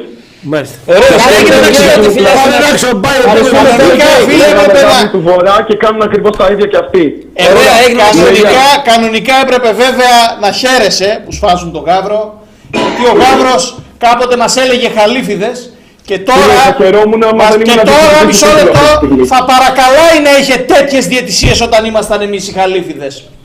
Ναι, απλά τώρα μην διεκδικητής του τίτλου και με αφορά έμεσα το αν σφάζεται το Ωραία, έγινε να ξέρω τι φιλιά. Να σε καλά, πάμε στο επόμενο νησί. Περιμένετε, ρε, Πάρος δεν μπορεί, δεν μπορεί, περιμένετε. δεν μπορεί να πάει για Κόβε, φαγητό. κόβε. Φύγε. Επόμενη, κόβε, επόμενη. Δεν με ακούς. Σου κάνω το νόημα. Εδώ. Λοιπόν, Άμα ήμουν το για τον εγώ- ΠΑΟΚ, Ναι. αν μια ομάδα δεν θέλει να είναι κοντά για το πρωτάθλημα, δεν πρέπει να είναι η ΑΕΚ. Σωστό. Γιατί είναι η ομάδα η οποία θεωρώ ότι έχει μεγαλύτερη περιθώριο βελτίωσης και να κάνει καλό τελικό σπριτ. Γιατί είναι η πιο έτσι. ποιοτική ομάδα. Σωστό. Απλά τα γράμματα. Επόμενος. Μάλιστα. Πάμε. Ναι. Καλησπέρα. Γεια σου. Καλησπέρα, παιδιά. Έλα, βίντεο. Ε, στον Καστοριανέδο. Ναι. Ομάδα, Ε, ομάδα πες φίλε, ομάδα, ομάδα, ομάδα. Ο, Ολυμπιακός, Μα- ο, Ολυμπιακός Μάρια Ζήσης λέγομαι. Ωραίος. Πάμε. Καστοριανέ, ε, μόνο με το σεβασμό, επειδή με περνάς 25 χρόνια, ρε φίλε. Θα ήθελα να σου πω, να προσέχεις λίγο, ρε φίλε, πώς τα λες τώρα που είσαι ψηλά, επειδή είσαι. Γιατί αν θυμάσαι παλιές εκπομπές 2020-2021 καραντίνα, δήλωνες ουδέτερος και μη φίλος τους ΣΑΕΚ όταν σου βάζαμε τις αεροπεντάρες. Καλό. Οπότε θα σου έλεγα να ερεμείς γιατί μπορεί να ξαναρθεί κάποιος Πέτρο Μαρτίες και να σου ξαναβάλει 4, 5, 6, 7 γκολ και να ξανατελώσει πάλι ουδέτερος. Αυτό απλά. Όποιος τιμάται ξέρει. Πόσο χρόνο είσαι, φίλε; 25. Είμαι, είμαι 20 χρονών ρε φίλε. Δεν Το είναι... όνομά σου, το όνομά σου. Ζήσεις. Ζήσει μου. Όλα αυτά θα λέω με σεβασμό, έτσι. Με σεβασμό τα λέω αυτά. Αυτό που του είπα και νωρίτερα. Είμαι ο Νίκος Αβραμίδης, δεν ξέρω αν έχεις ακούσει, αν έχεις δει ποτέ. Θα σου πω λοιπόν ένα πράγμα. Ότι υπήρχαν εποχές ναι. ο Ολυμπιακός δεν έπαιρνε πρωταθλήματα. Εσύ ήσουν αγέννητος, εγώ ήμουν στην ηλικία σου και πήγαινα στο Καραϊσκάκι και έριχνα στην υπερομάδα του Μπάγκεβιτς 4. 3, 4, 3, 4, 3, 4 και πήγαινα στη Φιλαδέλφια και για να με κερδίσει η ΑΕΚ με πήδαγε η διετησία κανονικά. Αυτό για να το λέω για την ιστορία, για να το μάθεις. Γι' αυτό λέω για τους νεοολυμπιακούς και τους κανονικούς Ολυμπιακούς. Βέβαια, φίλε Ζήση, όταν τα λέγαμε εμείς αυτά στους γάβρους με τη μεγαλύτερη παράδοση στην Τούμπα, ξέρεις τι μας λέγανε; Έλα μωρέ σιγά το πράγμα αφού δεν παίρνατε πρωτάθλημα. Να μας ζήσεις. Επόμενος. Άφωνος ο Καστοριανός. Έλα Άφωνος. μέσα στο πηγάδι. Στο Πάμε, πηγάδι. πάμε, πάμε. Επόμενος. Βόνταφωνη, Ε, τι, να, τι να το πω το παιδάκι τώρα. Εγώ είμαι Επίσης σαν- Νίκο, θα πω κάτι που σίγουρα το σκέφτηκαν πάρα πολύ. Έπαθα σοκ, νόμιζα ότι το ντουλάπι πίσω σου είναι τουλάχιστον δύο μέτρα πίσω. Φρίκαρα που έκανες το χέρι έτσι και το άνοιξες. Όχι, ρε, 20 πόντος είναι. Ε, μοιάζει πολύ Μοιάζει, πίσω. εγώ νόμιζα ότι δεν ανοίγει. Εγώ νόμιζα ότι είναι σχήμα, ότι δεν ανοίγει. Ότι είναι ενσωματωμένη ντουλάπι, ότι είναι συμπαγής. έτσι. Ναι. Έχει Εγώ κάνει θέλω να σκηνοθετική. κάνω μια ερώτηση στον Νίκο Ότι τον είναι μαζί. Καστοριανό. Στα γρήγορα γιατί περνάει και ο κόσμος. Νίκο, πώς σου φάνηκε η επαιτειακή σου φανέλα; Καλό. Μου άρεσε. Οκ, εντάξει. Και εμένα μου άρεσε. Και εμένα μου άρεσε. Και εμένα μου Και εμένα άρεσε. μου Είναι Μια χαρά ήταν. Πάμε επόμενο. Ωραία, μου άρεσε. Το σήμα. Ωραίο, φορτωμένο λίγο, αλλά αναγκαστικά, εντάξει. Επόμενος. Φορτωμένο λίγο, αλλά αναγκαστικά. Του κόλ τα 9 μέρα ήταν η φανέλα. Καλησπέρα. Του κόλλου τα 9 μέρα είναι η μάπα σου μαλάκα που τα πήγε την πανέλα της ΑΕΚ. Σιγά τη- Η φανέλα της ΑΕΚ είναι σαν να έχεις κάνει εγχείρηση στο Ιπποκράτη 75 χρονών προστάτη. Δεν μπορεί να κατουρίσεις, δεν γαμάς. Ούτε οι τρίχες από τον κόλο σου δεν σηκώνονται. Έχεις 15 ματοκρίτη. Όσο για τον περιβάλλοντα χώρο 25 εκατομμύρια, 25.000 πούτσες. Τίποτα. Χειρότερος περιβάλλοντας χώρος σε γήπεδο στην Ελλάδα δεν υπάρχει. Πάμε παρακάτω. Λοιπόν, καλησπέρα Μάκη. Καλησπέρα, Βίλε. Αυτός από την νομική είναι. Ναι. Οχ, ναι. Εσύ είσαι. Κώστας Ολυμπιακός από Θεσσαλονίκη. Νομική! Ναι, ναι. Έλα ρε Η επόμενη μισή ώρα είναι δική σου.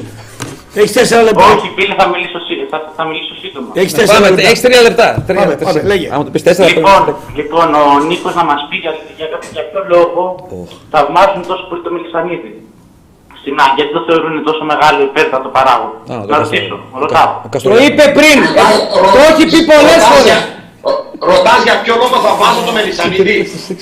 Ναι, πες μου Έχεις δύο-τρία επιχειρήματα υπέρ του Μελισανίδη. Που το Ένα θα θαυμάζουν σου τους πω, δεν θα αεκτήτες. σου πω Ναι, άλλο. αυτό. Ένα θα σου πω, δεν θα σου πω άλλο. Ένα μόνο. Έχει καταφέρει το Μαρινάκι να κατέβει μες στο γήπεδο και να κλωτσάει μπάλες. Έχει καταφέρει τον Ολυμπιακό να Λοιπόν, κλαίει. να σου πω, Φτάνει. Επειδή βρίσκεται το Μαρινάκι, βρίσκεται τον Αλαφούζο και δεν βρίσκεται το Μελισανίδη. Θα σου πω κάτι. Και τα ξέρει και ο Στέφανος για τον Ολυμπιακό. Ο Μαρινάκης όταν πήγε στον Ολυμπιακό, η ΠαΕ είχε πολύ μεγαλύτερα χρέη από αυτά που είχατε εσείς.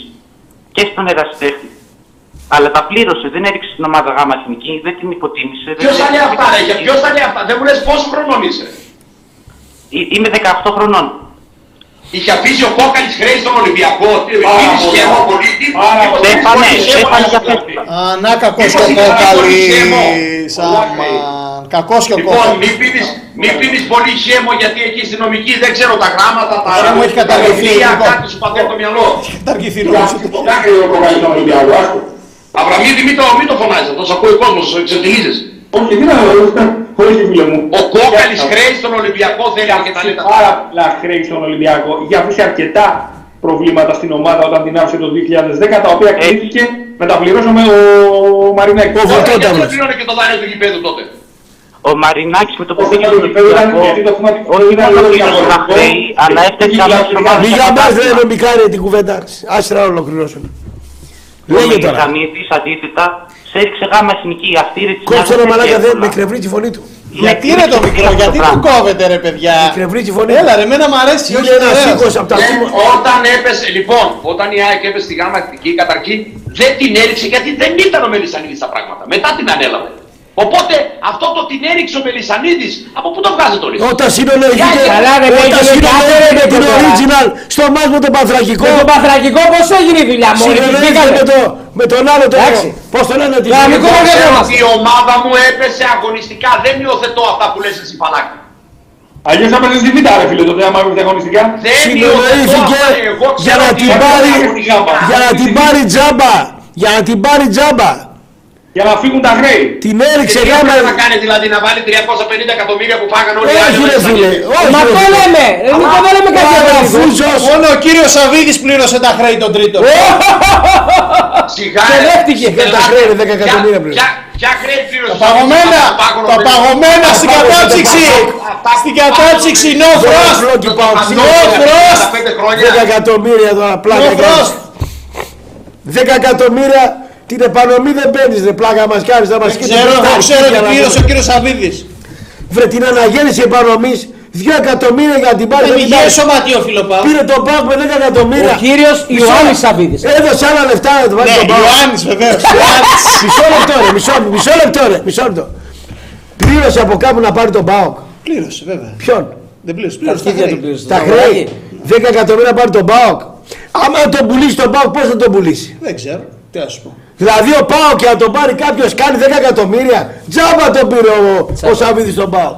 Πλάκα μας κάνετε ρε. Και τι Μας το έχετε νούμερο πρίξει στον τα πήρε παπάδια τζάμπα. μετά τα 10 Ο εκατομμύρια. μόνος άνθρωπος που έχει πληρώσει για να αγοράσει ήταν ο τέτοιος, ο Ο, Πατατούδης. ο, ο Αλαφούζος, Μόνο Πατατούδης. ο Αλαφούζος 10 χρόνια Και ο γούμενος τζάμπα. τα χρέη του Παναθηναϊκού τα έβαλε ούτε 5 εκατομμύρια 10 δεν έχει. Χρέο ο Παναθηναϊκός. Έχει και να αγοράσει τον Ολυμπιακό το 80 εκατομμύρια. Πόσα 80 εκατομμύρια. τζάμπα τον πήρε ο, ο Σαββίδης τον Πάοκ τον πήρε τζάμπα. 10 εκατομμύρια δεν πήρε ούτε τον Απόλλω. λι- λι- Τι λέει; Όχι, μαλάκα κάτω μου δεν τα μετακοσίστατε, δεν κατάλαβες μου. Πάμε. Πέμπτος. Πάμε, ναι. Καλησπέρα. Έλα φίλε. Ολυμπιακός από Σπάρτη. Καλώς τον. Σπαρτιάτης Ω, Όλοι Ολυμπιακός. κλαμμένοι βγαίνετε σήμερα. Πάμε παρακάτω. Πε- Πες το. Πιστεύεις, κύριε Ραπτόπουλο, ότι ο Ολυμπιακός μπορεί να περάσει τον Παναθηναϊκό σε κύπελο την Τετάρτη; Όχι. Γιατί; Γιατί πέρα από ότι... Το πάω news.gr που γράφει ο κύριος Ραπτόπουλος. Γιατί φίλε... Ο γνωστός φίλος του Παναθηναϊκού Ραπτόπουλος, ο οποίος μας έχει γίνει φιλοπαναθηναϊκάκιας, κάτσε τώρα να τα ακούσει γιατί, εντάξει. Λοιπόν, έχεις προκαλέσει τη μήνυ του κόσμου του Ολυμπιακού, ενώ ήσουν πολύ αγαπητός, Πότε; Ραπτόπουλε, Πότε; ε, γράφεις σε site του Παναθηναϊκού Όχι. και έχεις πει ότι ο Παναθηναϊκός θα πάρει, θα κερδίσει τον Ολυμπιακό και θα τον αποκλείσει; Ναι. Γιατί είναι πολύ καλύτερη ομάδα τον Παναθηναϊκό από τον Ολυμπιακό. Ναι Τι αλλά, έχεις πει; ναι, αλλά δεν γράφω. Αναδημοσιεύουν αυτοί αυτά που λέω εγώ. Το Δεν έχεις τα... κάνει σε βίντεο δηλαδή. Σε έχουν πάρει τηλέφωνο, τι έχει γίνει; Έχω- έχω βίντεο έχουν ένα πάρει. Ανεβάζουμε ρε παιδί μου τις αναλύσεις εμείς στο Ραπτόπουλος και από Ναι. εκεί τα, ανα, τα αναδημοσιεύουν τα παναθηναϊκά, κάποια παναθηναϊκά site. Αυτό είναι. Α, κάπως έτσι. Γιατί, γιατί έτσι όπως φαίνεται, φαίνεται σαν να γράφεις σε blog του Παναθηναϊκού. όχι, όχι, όχι, δεν υπάρχει αυτό. Και επειδή τώρα τελευταία στην εκπομπή και στην τηλεοπτική εκπομπή του ΑΡ σε βλέπω να φιλοπαναθηναϊκίζεις και να φιλο, φιλο, φιλοαλαφουσίζεις και μάλιστα από μάθη λέει ότι σου έχουν κάνει και πρόταση. Ισχύει; Πρόταση για πού; Για το Sport FM. Πρόταση με έχουν κάνει, θα με κάνουν πρόταση εδώ κάπου. Sport FM μπορεί. Α, ρωτάω γι' αυτό. Δεν ξέρω, Γιατί μπορεί. σε βλέπω να φιλοαλαφουσίζεις. Συγγνώμη. Ρε κουφάλα, δεν με λες εμένα. Πριν τη- Ούτε σε μένα δεν τα λες αυτό. Όχι, εντάξει. Συγγνώμη, Εγώ κάνω καρατζαφέρε που μιλάνε. Ωραία, αναφούσε, αναφούσε. Γιατί ένας φίλος μου λέει τι ρεπορτάζ κάνεις; Άμα σου δείξω τα φρύδια μου φίλε σε τι ρεπορτάζ κάνω Θα βάλεις τα κλάματα Θα Εγώ βάλεις πριν, τα τις, δια... εγώ πριν τις διαφημίσεις σας είπα ότι ο Ραπτόπουλος κάνει σπάτουλα το Παναθηναϊκό. κάνει πέ- έτσι, το κατάλαβε. Πέκουλα Είσαι βρήνε φίλε. Σπα- Μα το, το βλέπει εδώ και δύο εβδομάδες δεν είναι πολύ ζωτερή. Αλλά δεν μας λέει γιατί να το κάνεις όμως. Κινήσουν οι emails. Τον πάω τον τελεί. Το ή θα πάει με γίνει χίλια. ξύ- Ή θα, ή θα πάει, ή θα πάει, ε, Χατζηνάκο, Ναι. ή θα πάει, ή θα πάει στο Survivor. Στο Survivor. Μπα, έχω δουλειά. Λεφτά βγάζω μέχρι στιγμής. Άμα στο Σαρβάρ πάμε όλοι, όλοι οι οποίοι είναι διάσημοι, αλλά είναι Κοίτα, απένταροι. Εγώ να πω πάντως Ναι, ένα... ναι, ναι. Έτσι. Επειδή, Δεν- όχι απένταροι, επειδή είμαστε μαζί δεν στο είναι ίδιο απλά στο επίπεδο top και- της δόξας τους. Ναι. Για τη δουλειά μας που κάνουμε διαδικτυακά, αυτός ίσως και ραδιοφωνικά, ο προπονητής του Τερίμ βοηθάει πιο πολύ για τα, για τα νούμερα, είναι η αλήθεια. Ο Τερίμ Είναι είναι αλήθεια. πολύ γοητευτικός. Ναι. Και στη στήσιμο της ομάδα και ιδιαίτερα στις Και είναι αλλαγές. θεωρώ που θα διχάσει ο Τερίμ γενικά με αυτά. Είναι, δεν είναι... Μας δίνει λεφτά, μας δίνει views, πώς το λένε. Δεν είναι το παγωμένο κτλ. Το περίμενα στη φάση του πέναλτι πιο, δι, πιο διεισδυτικό. Δηλαδή σήμερα. Ναι, αυτό από είναι το αλήθεια, περί- φίλε, που λέω Περίμενα τώρα. ότι θα Ήμουνα σε εκείνη χωθεί, την εκπομπή. θα διακόψει αγώνα κτλ. Ναι. Δεν έχει μάθει ακόμα τι, τι, τι εστί η Ελλάδα ο Τερίμ. Τα καταλάβει σιγά σιγά.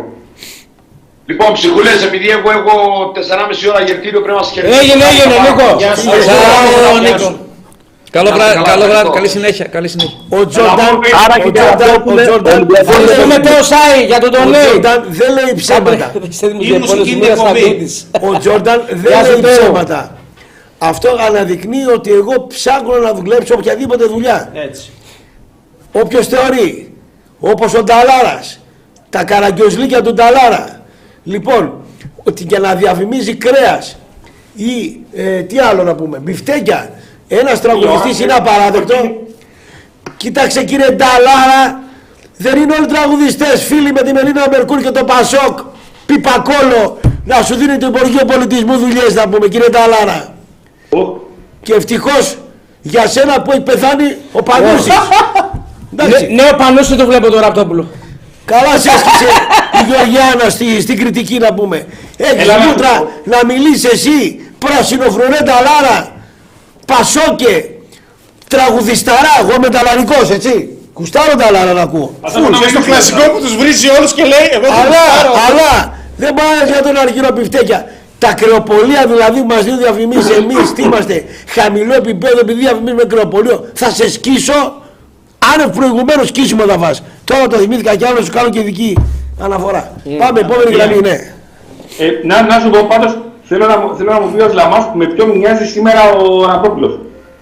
Αν βάλεις κόκκινο καπελάκι, θα είσαι έτοιμος υπάλληλος του μήνα στα κούντις. Θεϊκό όρθο, θεϊκό μήνυμα. Θεϊκό. Σήμερα είναι ίδιος, σήμερα είναι ίδιος ο Σέρζε Κόσμη. Σέρσε Ο Σέρσε κόσμο, Κόσμη, ε. ε, ναι. Ω, από Περούτζι, ο Παλαβιό, Περούτζι. Παλαβιάρης. Ο κόσμος ήταν Προπονητής. πολιτάρα. Ναι, ναι. Ο κόσμος, φαλακρός. Περούτζια. Αυτός και ο Καντέρας.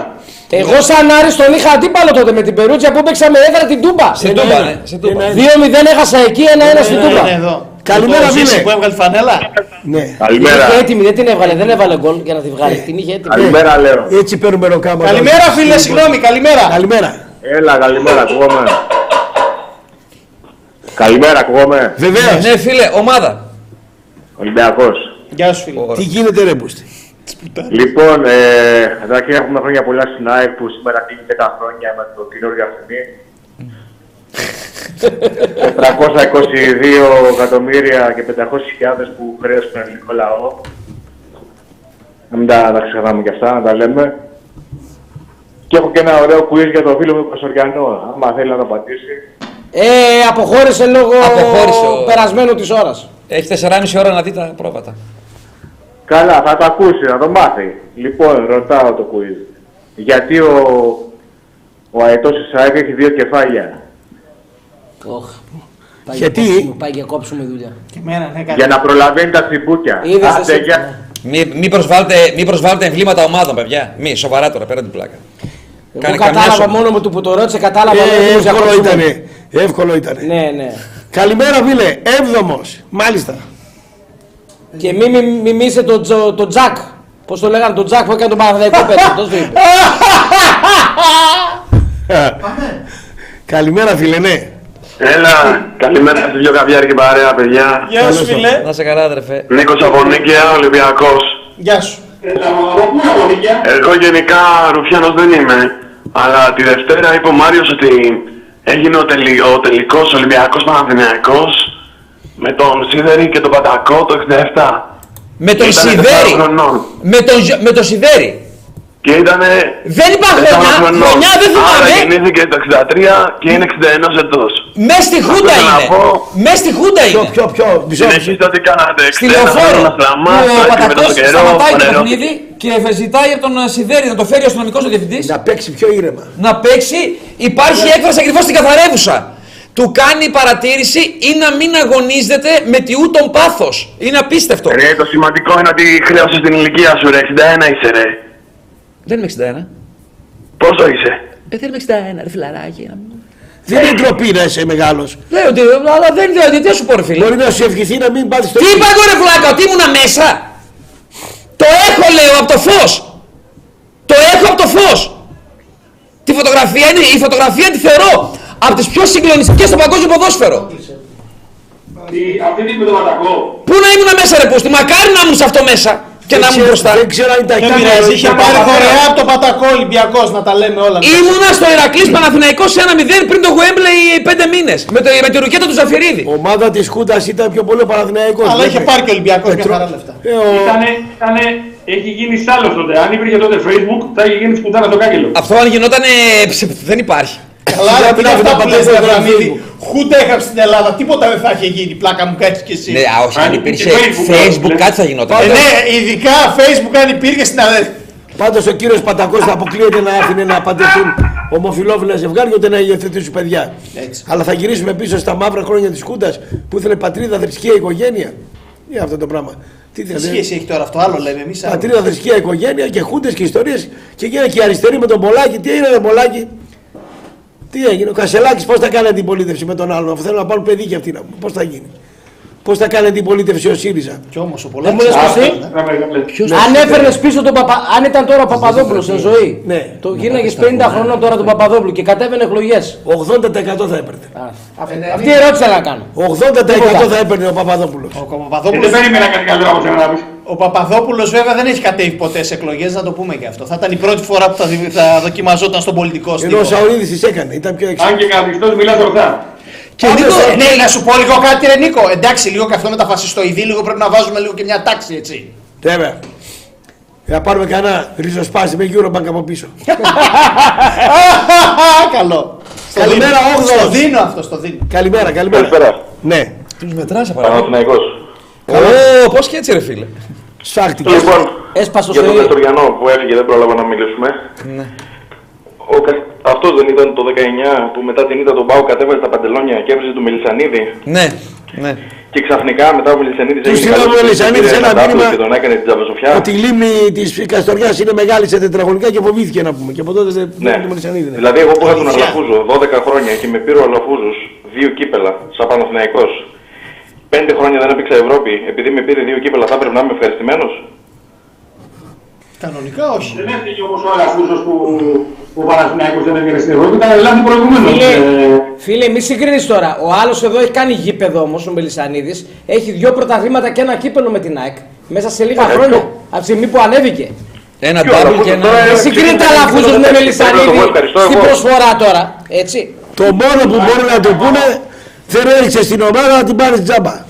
Και πλήρωσε, μια διαφορά και, όμως, πλή, και πλήρωσε στα χρέη που να Φίλε, του πούνε, ναι. Ποιο μάγκας ποιος βγαίνει, ο Μελισανίδης ή ο Αλαβούζος που τα σβήνει σιγά σιγά και έχει πάρει δύο κύπελα εδώ και Ε, 15 ο- χρόνια. ο Μελισανίδης- Ο Μελισανίδης ο Μελισανίδης έκανε βγαίνει, και εγώ γήπεδο, πήρε και δύο Ο πρωταθλήματα. Μελισανίδης, Κλέψανε και το πρωτάθλημα πέρυσι. ο Μελισανίδης, ο Μελισανίδης. Συμφωνώ, συμφωνώ εγώ.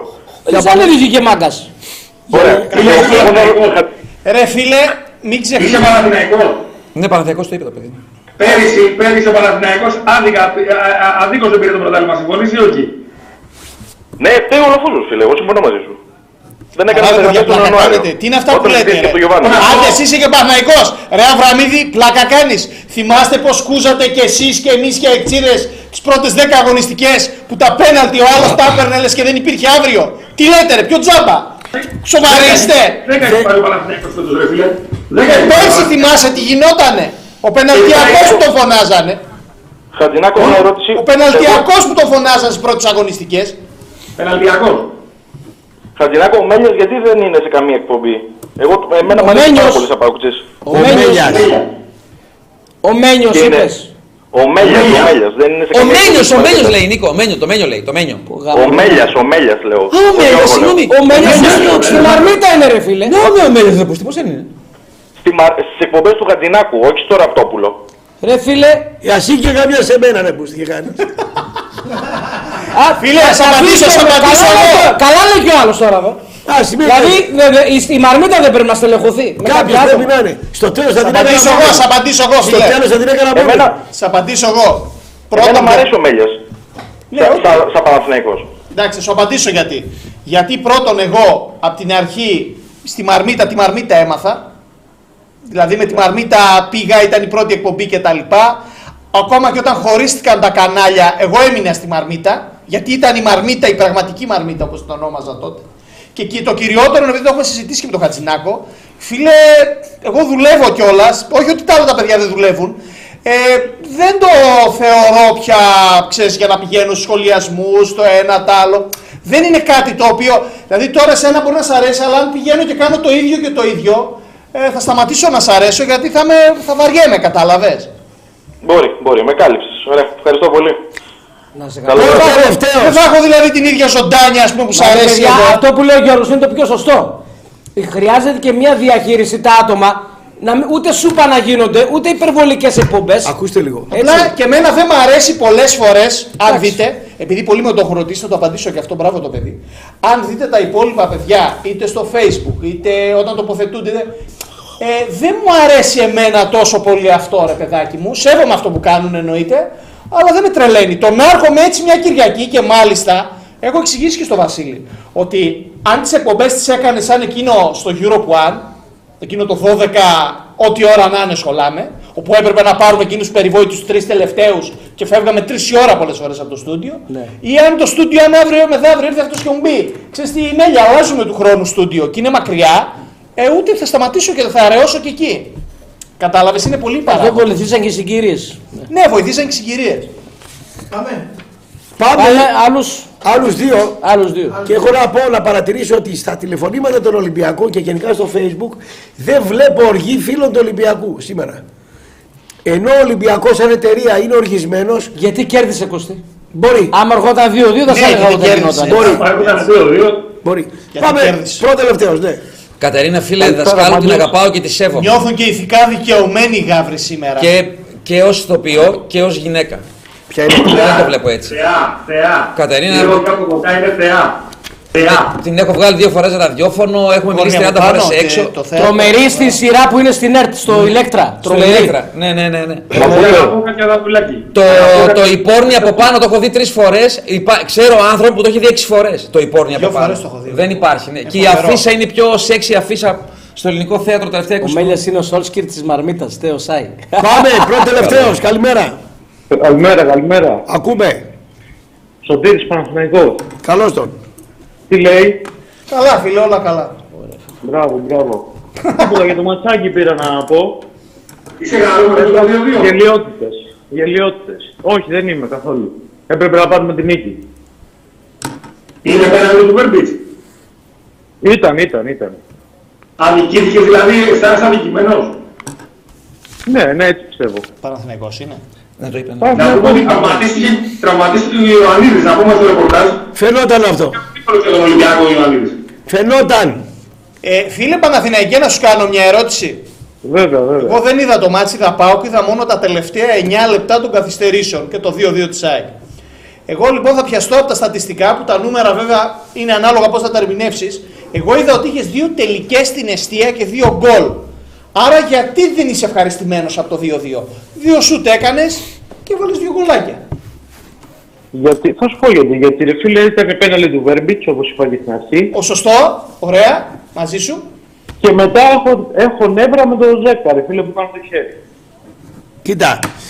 Ο Ζέκα Εδώ ο Ζέκα για την εμπειρία του δεν Μεγάλη μπορείς στην μικρή απώλεια, περιοχή να Λάθος, είναι- ναι, μεγάλη άλτσα, απώλεια ήταν σήμερα ο Τσέριν για μένα Βέβαια, βέβαια. και συμφωνώ. μεγάλη απώλεια είναι στο 2-2 ότι τραυματίζεται ο Ιωαννίδης, έχει προγραμματίσει τρίτο center back το Σέγκελφελ 3 λεπτά δεν μπορεί να βάλει τρίτο center back και η ΑΕΚ πάει με γιώματα να ισοφαρίζει όπως και το κατορθώνει με γιώμα. Γιώμα, γιώμα, Φίλε, γιώμα. ένα πράγμα θα σου πω. Αυτή η μόδα στις ομάδες Αυτή η λαγνία πρέπει να σταματήσει. Βιερίνια, ζέκα και δεν συμμαζεύεται. Τα τιμή Σένεγεν. Ναι, πρέπει να σταματήσουν αυτά. Ναι, συμφωνώ, συμφωνώ, συμφωνώ. Ούτε θέση πρέπει να παίρνουν αυτή στην ομάδα. Πρέπει να είναι στι θέσεις οι διοικητικές πρέπει να είναι ειδικοί, δεν πρέπει να είναι σημαίες των ομάδων. Εννοείται. Περάσαν, προσφέραν, μπράβο, τέλος.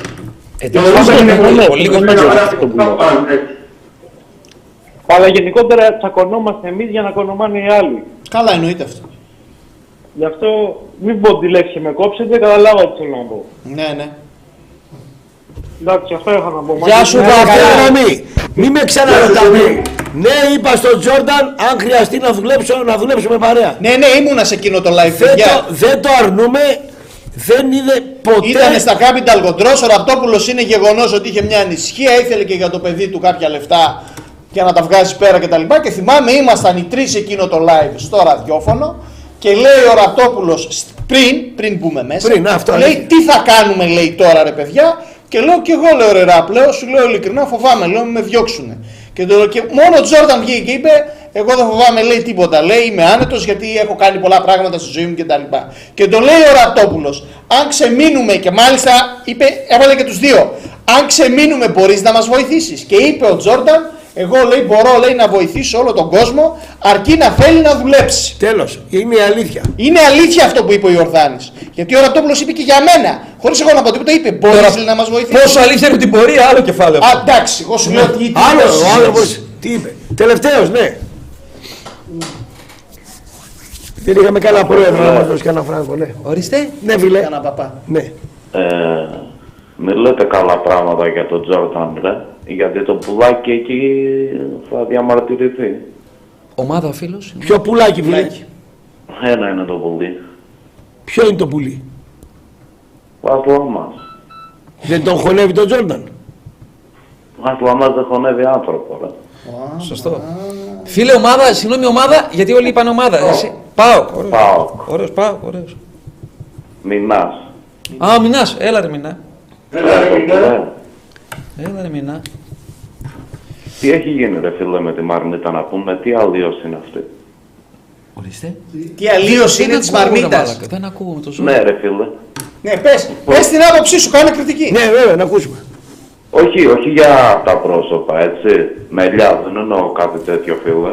Ναι, οκ. Αλλά ρε φίλε να σου πω κάτι, είναι ο Πάοκ πρώτος στη βαθμολογία ξανά, ομάδα της πόλης και παίρνουν γάβροι, βάζελοι, αεκτζήδες. Ξέρεις γιατί Θα σου γίνεται αυτό. απαντήσω, άσε, άσε λίγο να απαντήσω. Α, φίλο, ε, γιατί απάντησε, είσαι ναι. οπαδός. Ναι. Φίλε, αυτό δεν είναι πρόβλημα της εκπομπής. Αυτό και εμένα μου κάνει εντύπωση, είναι πρόβλημα των συνοπαδών μας κυρίως.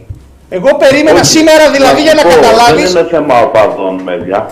Γιατί είναι οι γραμμές δύσκολες και εγώ βγήκα τελευταίος. Αλλά κάνει καταστάσεις. Έτσι.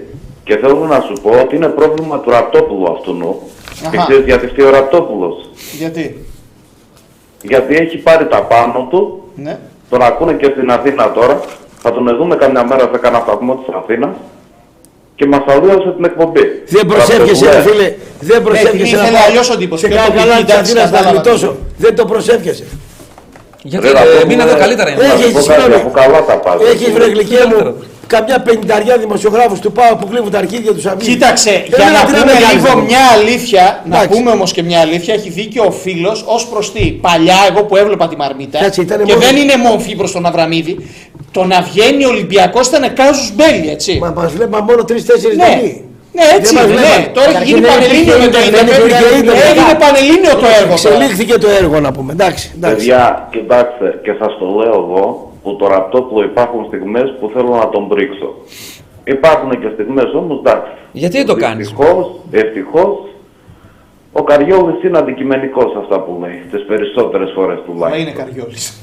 Οπότε κάποια στιγμή θα, θα αντιλαμβανόταν αυτό. Εγώ τον δηλαδή θυμάμαι όταν έβγαινε και μιλάτη και τον εβλέπανε και φίλοι μου Αθήνα συμφοιτητές και μου λέγανε ρε εσύ αυτός τι είναι; Του λέω ναι όχι κάνουν λέω μαλακία στην εκπομπή αλλά τα λέει καλά.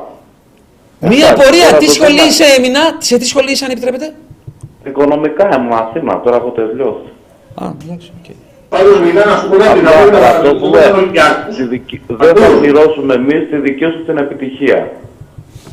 Δεν κάνει επιτυχία πάνω στις πλάτες μας. Εγώ θέλω να ακούω μια εκπομπή να μιλάμε για τον ΠΑΟΚ, για τον Άρη και για την άλλη μεγάλη ομάδα της Θεσσαλονίκης, τον Καμπανιακό. Καλό ήταν. Εντάξει, πετυχημένο ήταν. Λοιπόν, Ούτε, καλό βράδυ φίλε, να το ούτε πούμε. τα μισά λεπτά στο ΙΕ Κακμή. Αυτό, αυτό, Δεν το μπορώ να μοντέλο, βρω. Ναι. αυτό το μοντέλο Ήτανε μοντέλο που παλιό. δυστυχώς ε, εφαρμόζεται ακόμα στα περισσότερα ραδιόφωνα της πόλης είναι ο λόγος που έχουν πάρει ε, ραγδαία πτωτική τάση. Έτσι. Άμα θέλουμε να μιλάμε για νούμερα, για αριθμούς, ο λόγος ότι τα ραδιόφωνα της πόλης έχουν μείνει προσκολλημένα σε αυτό το μοντέλο Ναι, ναι, δεν ακούγονται. ε, 80% πάω πλέον, ε, 20 15% Άρη και 5% τους υπόλοιπους, ε, έχει οδηγήσει σε αυτή την ραγδαία πτώση ε, που ήταν 15-20% και έχουν πάει στο, ε, από 11-11,5 στην καλύτερη μέχρι 3. Εντάξει, Κάτι είναι άλλο. Πανελλήνιο του έργο, εντάξει. Βασίλη, συμφωνώ ότι εμπορικά ρε φίλε, εσύ το βλέπεις και σαν επαγγελματίας Εντάξει, το- μπορεί να ναι, μην είναι, και αυτός το να βλέπει μην είναι καθαρά δόκιμο εμπορικά. αυτό που αγάπησε, το καταλαβαίνω. Ωστόσο, Εγώ- ναι, αυτή η εγώ- νοοτροπία έχει κρατήσει τη Θεσσαλονίκη να έχει παοξίδες και αριανούς και να μην είναι η Γάβρη και βάζελη πρώτη Επειδή δύναμη δεν του έχει κόσμου. πολλές επιτυχίες το λες. Ε, η πόλη σαν τίτλους, τρόπια και τέτοια. Έχει τη λογική του αυτό που λες. Οκ. Αλλά από την άλλη, εγώ μπορώ να σου πω και το αντίστροφο. Ότι αυτή τη στιγμή ένα κανάλι εδώ πέρα πανελλήνιας και παγκόσμιας εμβέλειας και το Ραπτόπουλος και το Μαρμίτα που παίζουν σε πρώτο βαθμό Άρη και ΠΑΟΚ, τους βλέπουν σε όλη την Ελλάδα. Άρα μπορούν, ε, ε, δηλαδή προβάλλεται ο Άρης και ο ΠΑΟΚ ε, σε όλη την Ελλάδα πολύ περισσότερο. Μπορώ να σου το πω και αντίστροφα λίγο αυτό, κατάλαβες; Και παγκοσμίως. Ναι. Τέλος πάντων, Αλλά- παιδιά, αλλά να- πρέπει να πούμε κάτι όμως. Ραπτόπουλε, Ναι. σ' αγαπάω ρε πολύ, αλλά μια μέρα θα σε τρίξω ρε φίλε. Καλό βράδυ. Μαλάκα τι έστειλες. Ότι ο Πάοκ είναι η καλύτερη ομάδα αυτή τη στιγμή του ελληνικού ποδοσφαίρου. Ε, Άμα την ικανοποιεί αυτό. Σωστά λέει. Λοιπόν, Και σαν ομάδα και σαν προπονητής. Ένα, και σαν... ε, ένα μήνυμα θέλω πριν κλείσουμε να σχολιάσω που είχε έρθει που είναι σημαντικό. Πριν κλείσουμε. Αν τελειώσατε τα τηλέφωνα. Ναι, τέλος.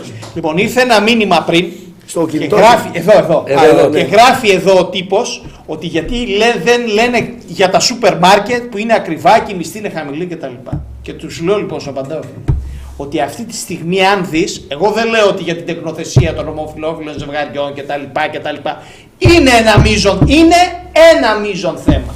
Δυστυχώς εμείς το έχουμε αναγάγει, επειδή μας αρέσει να μαλώνουμε, να φαγωνόμαστε και να βάζουμε ταμπέλες ο ένας στον άλλον, το έχουμε αναγάγει στο μείζον θέμα.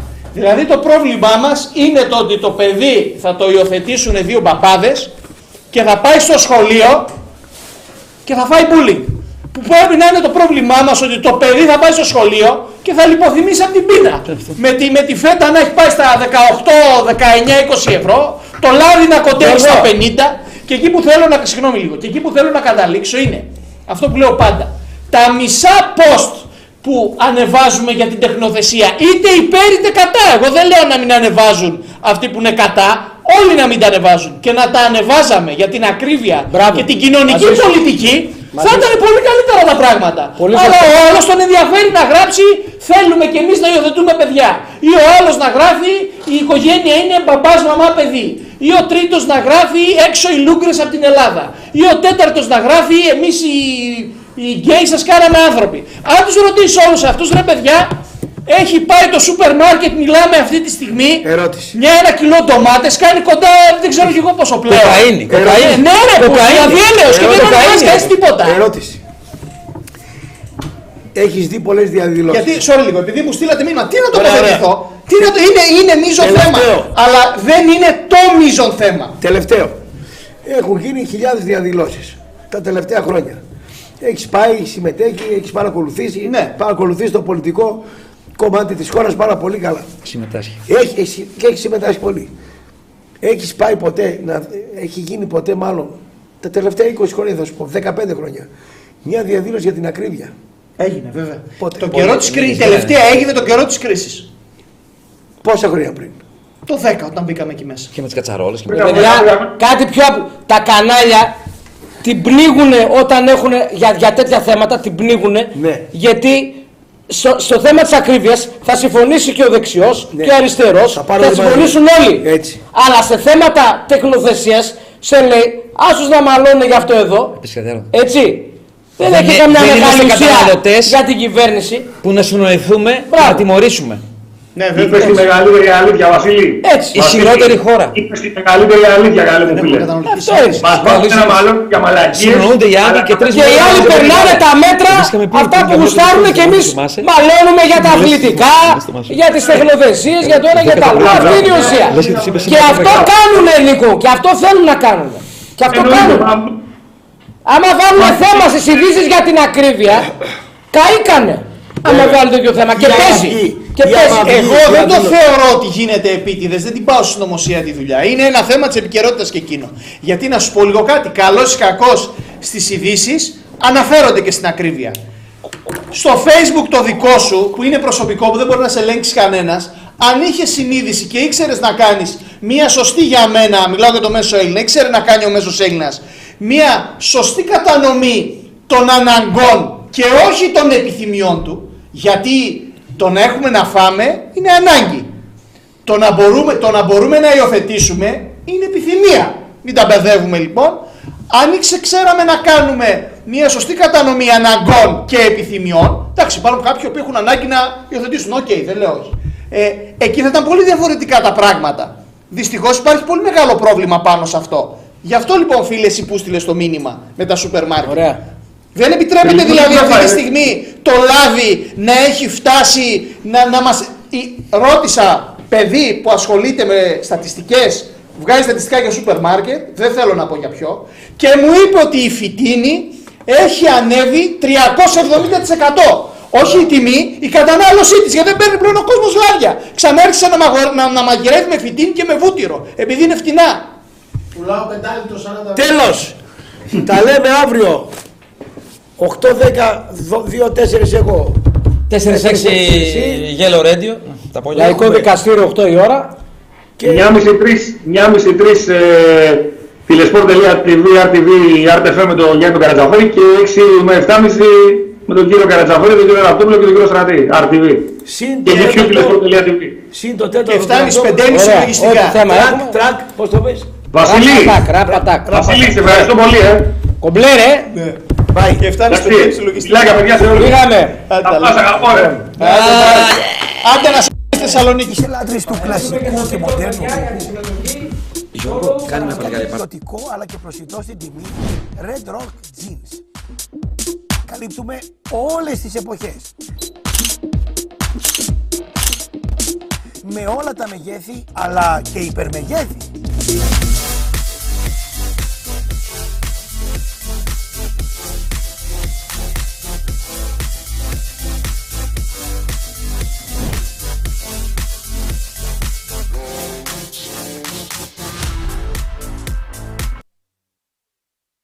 Σε ένα μοναδικό χώρο φροντισμένο για όσους αγαπούν το εξαιρετικό φαγητό και τις premium ετικέτες κρασιού, ο Γιάννης Αρής υποδέχεται όλους εσάς στο δεύτερο όροφο του εμπορικού κέντρου στην Καβάλα. Τα εξαιρετικά πιάτα της κουζίνας σε συνδυασμό με την ποικιλία κρασιών που επιμελήθηκε ο wine expert Γιώργος Καρακούσης είναι σίγουρο πως θα ευχαριστήσουν και τον πιο απαιτητικό πελάτη, το κουτούκι του Σαρή, στο δεύτερο όροφο του εμπορικού κέντρου της Καβάλας. Αλφα Executive Cars. Σε εμάς θα βρείτε το αυτοκίνητο που σας ταιριάζει. Έχετε κουραστεί να ξοδεύετε άσκοπα χρήματα σε ένα παλιό αυτοκίνητο; Ψάχνετε για μια οικονομική και αξιόπιστη λύση; Στην Alpha Executive Cars θα βρείτε μεταχειρισμένα αυτοκίνητα σε εξαιρετική κατάσταση. Ελάτε από κοντά να βρούμε μαζί το μοντέλο που σας ταιριάζει. Με γνήσια χιλιόμετρα πιστοποιημένα. Όλα τα αυτοκίνητά μας διαθέτουν book service, ελεγμένα σε κέρια σημεία για την αξιοπιστία τους και την ασφάλεια. Υπάρχει δυνατότητα για test drive. Επίσης, υπάρχει δυνατότητα ελέγχου σε οποιοδήποτε συνεργείο αυτοκινήτων επιθυμεί ο πελάτης. Βρείτε αυτό που σας ταιριάζει και επιλέξτε μέσα από μια μεγάλη ποικιλία μοντέλων. Σε ένα φιλικό και άνετο περιβάλλον θα απολαύσετε την άριστη εξυπηρέτησή μας σε ανταγωνιστικές τιμές. Alpha Executive Cars στη Λεωφόρο Γεωργικής Σχολής 119 και με νέα καταστήματα στη Μοναστηρίου 303 στη Θεσσαλονίκη και Γρηγορίου Λαμπράκη 480 στο Κερατσίνι στον Πειραιά. Τι έπιασε την κουβέντα εκεί ο Τζόρνταν, τους έκανε άνω κάτω με τον Μπάουκ, μπερδεύτηκε ο Φουκάρας ο Αφρικανός και έβαλε τη βενζίνη αντί για το πετρέλαιο. Είναι δυνατόν ρε μου λες Φουκάρας το επικίνδυνο και εμείς έκανε το του μηχανή μου. Το Τζόρνταν, ρε! Το Τζόρνταν, ρε! Ε, το Τζόρνταν!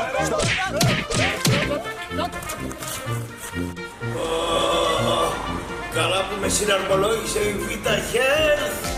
Vita Health Orthopedics, στο δεύτερο χιλιόμετρο της Εθνικής Οδού Σερών Δράμας. Προσφέρουμε λύσεις σε κάθε είδους πρόβλημα ορθοπαιδικό, ιατρικό, αθλητιατρικό. Σε εμάς θα βρείτε μεγάλη ποικιλία προϊόντων από γνωστούς οίκους της Ελλάδος και του εξωτερικού. Και μην ξεχάσετε να κλείσετε το ραντεβού σας για δωρεάν πλαματογράφηση. Vita Health Orthopedics. Εμπιστευτείτε μας.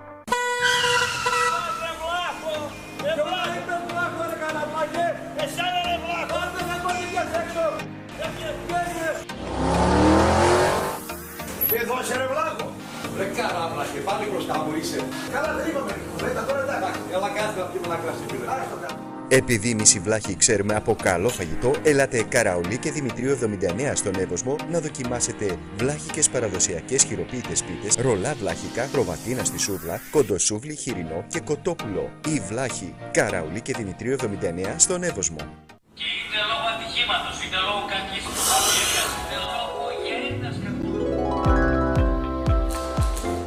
Για να μην σας πάρει ο ύπνος με κουραστικές ομιλίες, ελάτε μια βόλτα στην Αγίου Δημητρίου 95. Il Toto.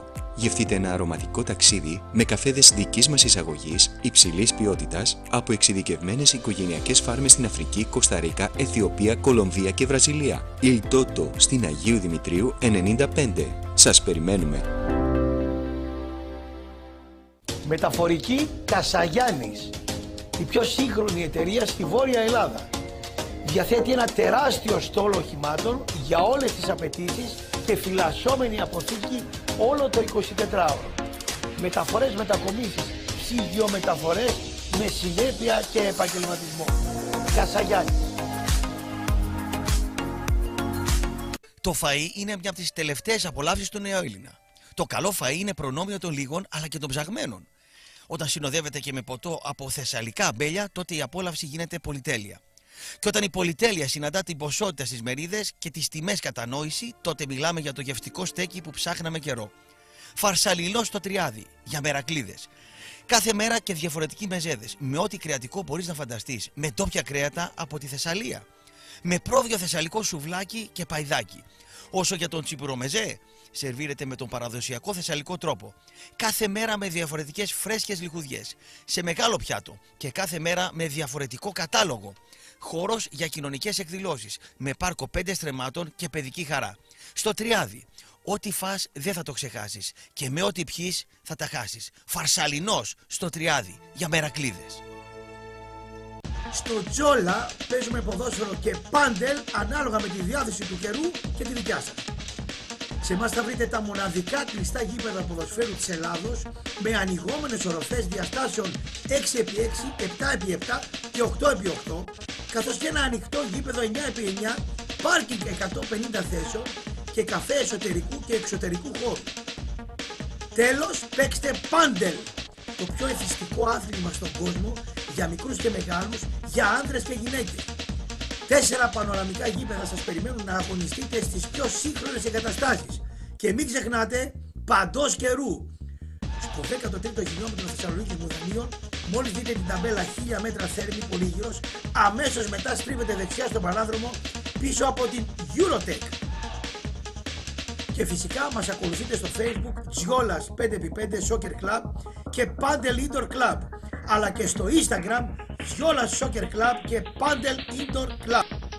Φαμιλιάνο Handmade Food στη Τζιρογιάννη 5 απέναντι από το Λευκό Πύργο. Φαμιλιάνο κάθε Παρασκευή, Σάββατο και Κυριακή 10 με 3 το μεσημέρι. Φαμιλιάνο Brunch με ακαταμάγητες συνταγές. Δοκιμάστε το ολοκένουργιο mac and cheese, τα καταπληκτικά pancakes white και polo spinaccio, την ιταλική ομελέτα φριτάτα, τα φρέσκα μακαρόνια και τα πάστα whissos. Στα κυρίως πιάτα μας αυτό που θα σας γοητεύσει είναι το σομπούκο μιλανέζε και μαζί με το Angus Chuck Steak θα ευχαριστήσουν τους ουρανίσκους σας. Τέλεια ψημένες πίτσες στον παραδοσιακό μας ξυλόφουρνο. Φαμιλιάνο Handmade Food στη Τζιρογιάννη 5 απέναντι από το Λευκό Πύργο. Το κρεοπολείο Κωνσταντίνος δραστηριοποιείται στο χώρο από το 1999 δίνοντας έμφαση στην ποιότητα και στην εξυπηρέτηση.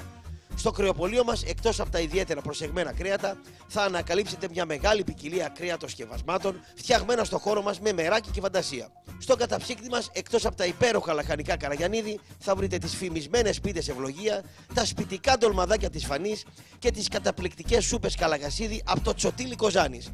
Μπορείτε ακόμα να συνοδεύσετε τα κρέατα με τα ζυμαρικά αγροζύμι, να τα απογειώσετε με διάφορα μείγματα μπαχαρικών ή σάλτσες πικάντικες αλμοπίας. Τέλος, ένα μπουκάλι κρασί της αρεσκίας σας από τη συλλογή του κτήματος Ασλάνη στη Μηχανιώνα κλείνει την γάμα των προϊόντων μας ιδανικά. Είμαστε πάντα κοντά σας πρόθυμοι να σας προτείνουμε ιδέες πώς να συνδυάσετε το νόστιμο κρέας με υγιεινά, χρήσιμα αλλά και γευστικά προϊόντα. Κρεοπολείο Κωνσταντίνος, επιδαύρου 37 Κατοτούμπα Θεσσαλονίκης, κάτω από το ρέμα. Συνδυάζεται με την ποιότητα. Αν είσαι οπαδός του καλού κρέατος, εδώ είσαι. Αν είσαι φανατικός της ποικιλίας, άραξε. Αν δεν μπορείς τη στενούρα, απλώσου. Πού; Στο Πατρίκιο. Στην Κλεάνθος 33 με παπάφη γωνία. Μπροστά σε ένα τεράστιο πεζοδρόμιο σαν πλατεία. Με πάνω από 30 επιλογές σε κρέατα ψημένα στα κάρβουνα με τον παραδοσιακό τρόπο. Με μοντέρνες τάσεις στο γρήγορο φαγητό. Ουζομεζέδες, special σαλάτες, παρεΐστικο design, χαμηλές τιμές. Delivery από τις 12 το πρωί μέχρι τις 3 τα χαράματα με σπεσιαλιτέ γύρο χοιρινό και κοτόπουλο με τη συνταγή μας άστο κλάμα. Σουτζουκάκι και μπιφτέκι χειροποίητο για μωρά μικρά και μεγάλα. Με σουβλάκι χοιρινό και κοτόπουλο που δεν έχω ξαναφάει. Πάμε στα τούμπανά μας. Μπέργκερ με γύρο με σάλτσα αϊολί. Σκεπαστές πίτες με γύρο και σάλτσα μπάρμπεκιου. Κλαμπ σάντουιτς τρίπατο με πανσέτα καπνιστή. XXXL μπέργκερ με γεμιστό μπιφτέκι. Με συνοδεία 11 ελληνικών διαφορετικών τυριών. Και πανσετομπριζόλα κιλού για ζόρικους τύπους. Πατρίκιος. Κι ας μη φας ποτέ. Για πατρίκιους και πληβείους. Για απαιτητικούς κρεατοφάγους. Όταν τα ρεζερβουάρ πεινάνε και είσαι δυτικά, σώθηκες. Όταν ψάχνεις πάρκινγκ, καλό και γρήγορο πλυντήριο, ξέμεινες από ξηρά τροφή και φούμα, σώθηκες. Όταν στο σπίτι τελείωσε το πετρέλαιο θέρμανσης, σώθηκες. Στη Λακαδά 24 ήρθε η Shell να σου δώσει ένα ποιοτικό πακέτο προσφορών. Βενζίνη καθαρή με την σφραγίδα της Shell, τιμές κανόνι και για τους πετρελαιοκίνητους, η σιγουριά της εταιρείας είναι το όπλο της μακροβιότητας του κινητήρα diesel. Πάρκινγκ όλο το 24ωρο με 60 ευρώ το μήνα και για τους περαστικούς 1 ευρώ η ώρα. Πλήσιμο μέσα έξω μόνο 7 ευρώ. Πλήσιμο με κερί προσφορά ασύλληπτη μόνο 25 ευρώ. Μίνι μάρκετ και αξεσουάρ για να ντύσεις το τετράτροχο με ό,τι μπορείς να φανταστείς. Και διανομή πετρελαίου ό,τι ώρα μας χρειαστείς. Ο Δημήτρης Γιάμαλης γίνεται ο στρατιώτης των αναγκών σου. Με ένα τηλέφωνο στο 6945 266 144. Η ΣΕΛ είναι η εγγύηση δυτικά. Λακαδά 24 όλο το 24ωρο για όλες τις υπηρεσίες είμαστε δίπλα σας.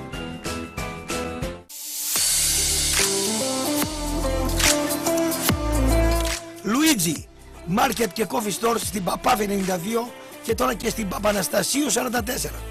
Τα 24 πολυκαταστήματα που μπορείς να βρεις τα πάντα. Ό,τι φανταστείς και ό,τι σου λείπει. Με πάνω από 12.500 κωδικούς προϊόντων. Από τσιγάρα, εφημερίδες, ψηλικά, καφέ, ποτά μέχρι φρέσκο ψωμάκι από φούρνο με σφολιατοειδή, τυρόπιτες και σπανακόπιτες για ένα γερό πρωινό και μαναβική, μπακαλική, μακαρόνια, γάλατα, απορριπαντικά Ό,τι ξέχασες, ό,τι σου λείπει, το έχουμε εμείς. Σε τιμές ακόμα και πιο κάτω από τα σούπερ μάρκετ. Σε 24 ώρη βάση και με υπηρεσίες courier, παραλαβής και παράδοσης εκδεμάτων του εξωτερικού και φυσικά πληρωμές λογαριασμών. Λουίτζι, είμαστε για σας. Όλο το 24ωρο. Τα πάντα για όλα.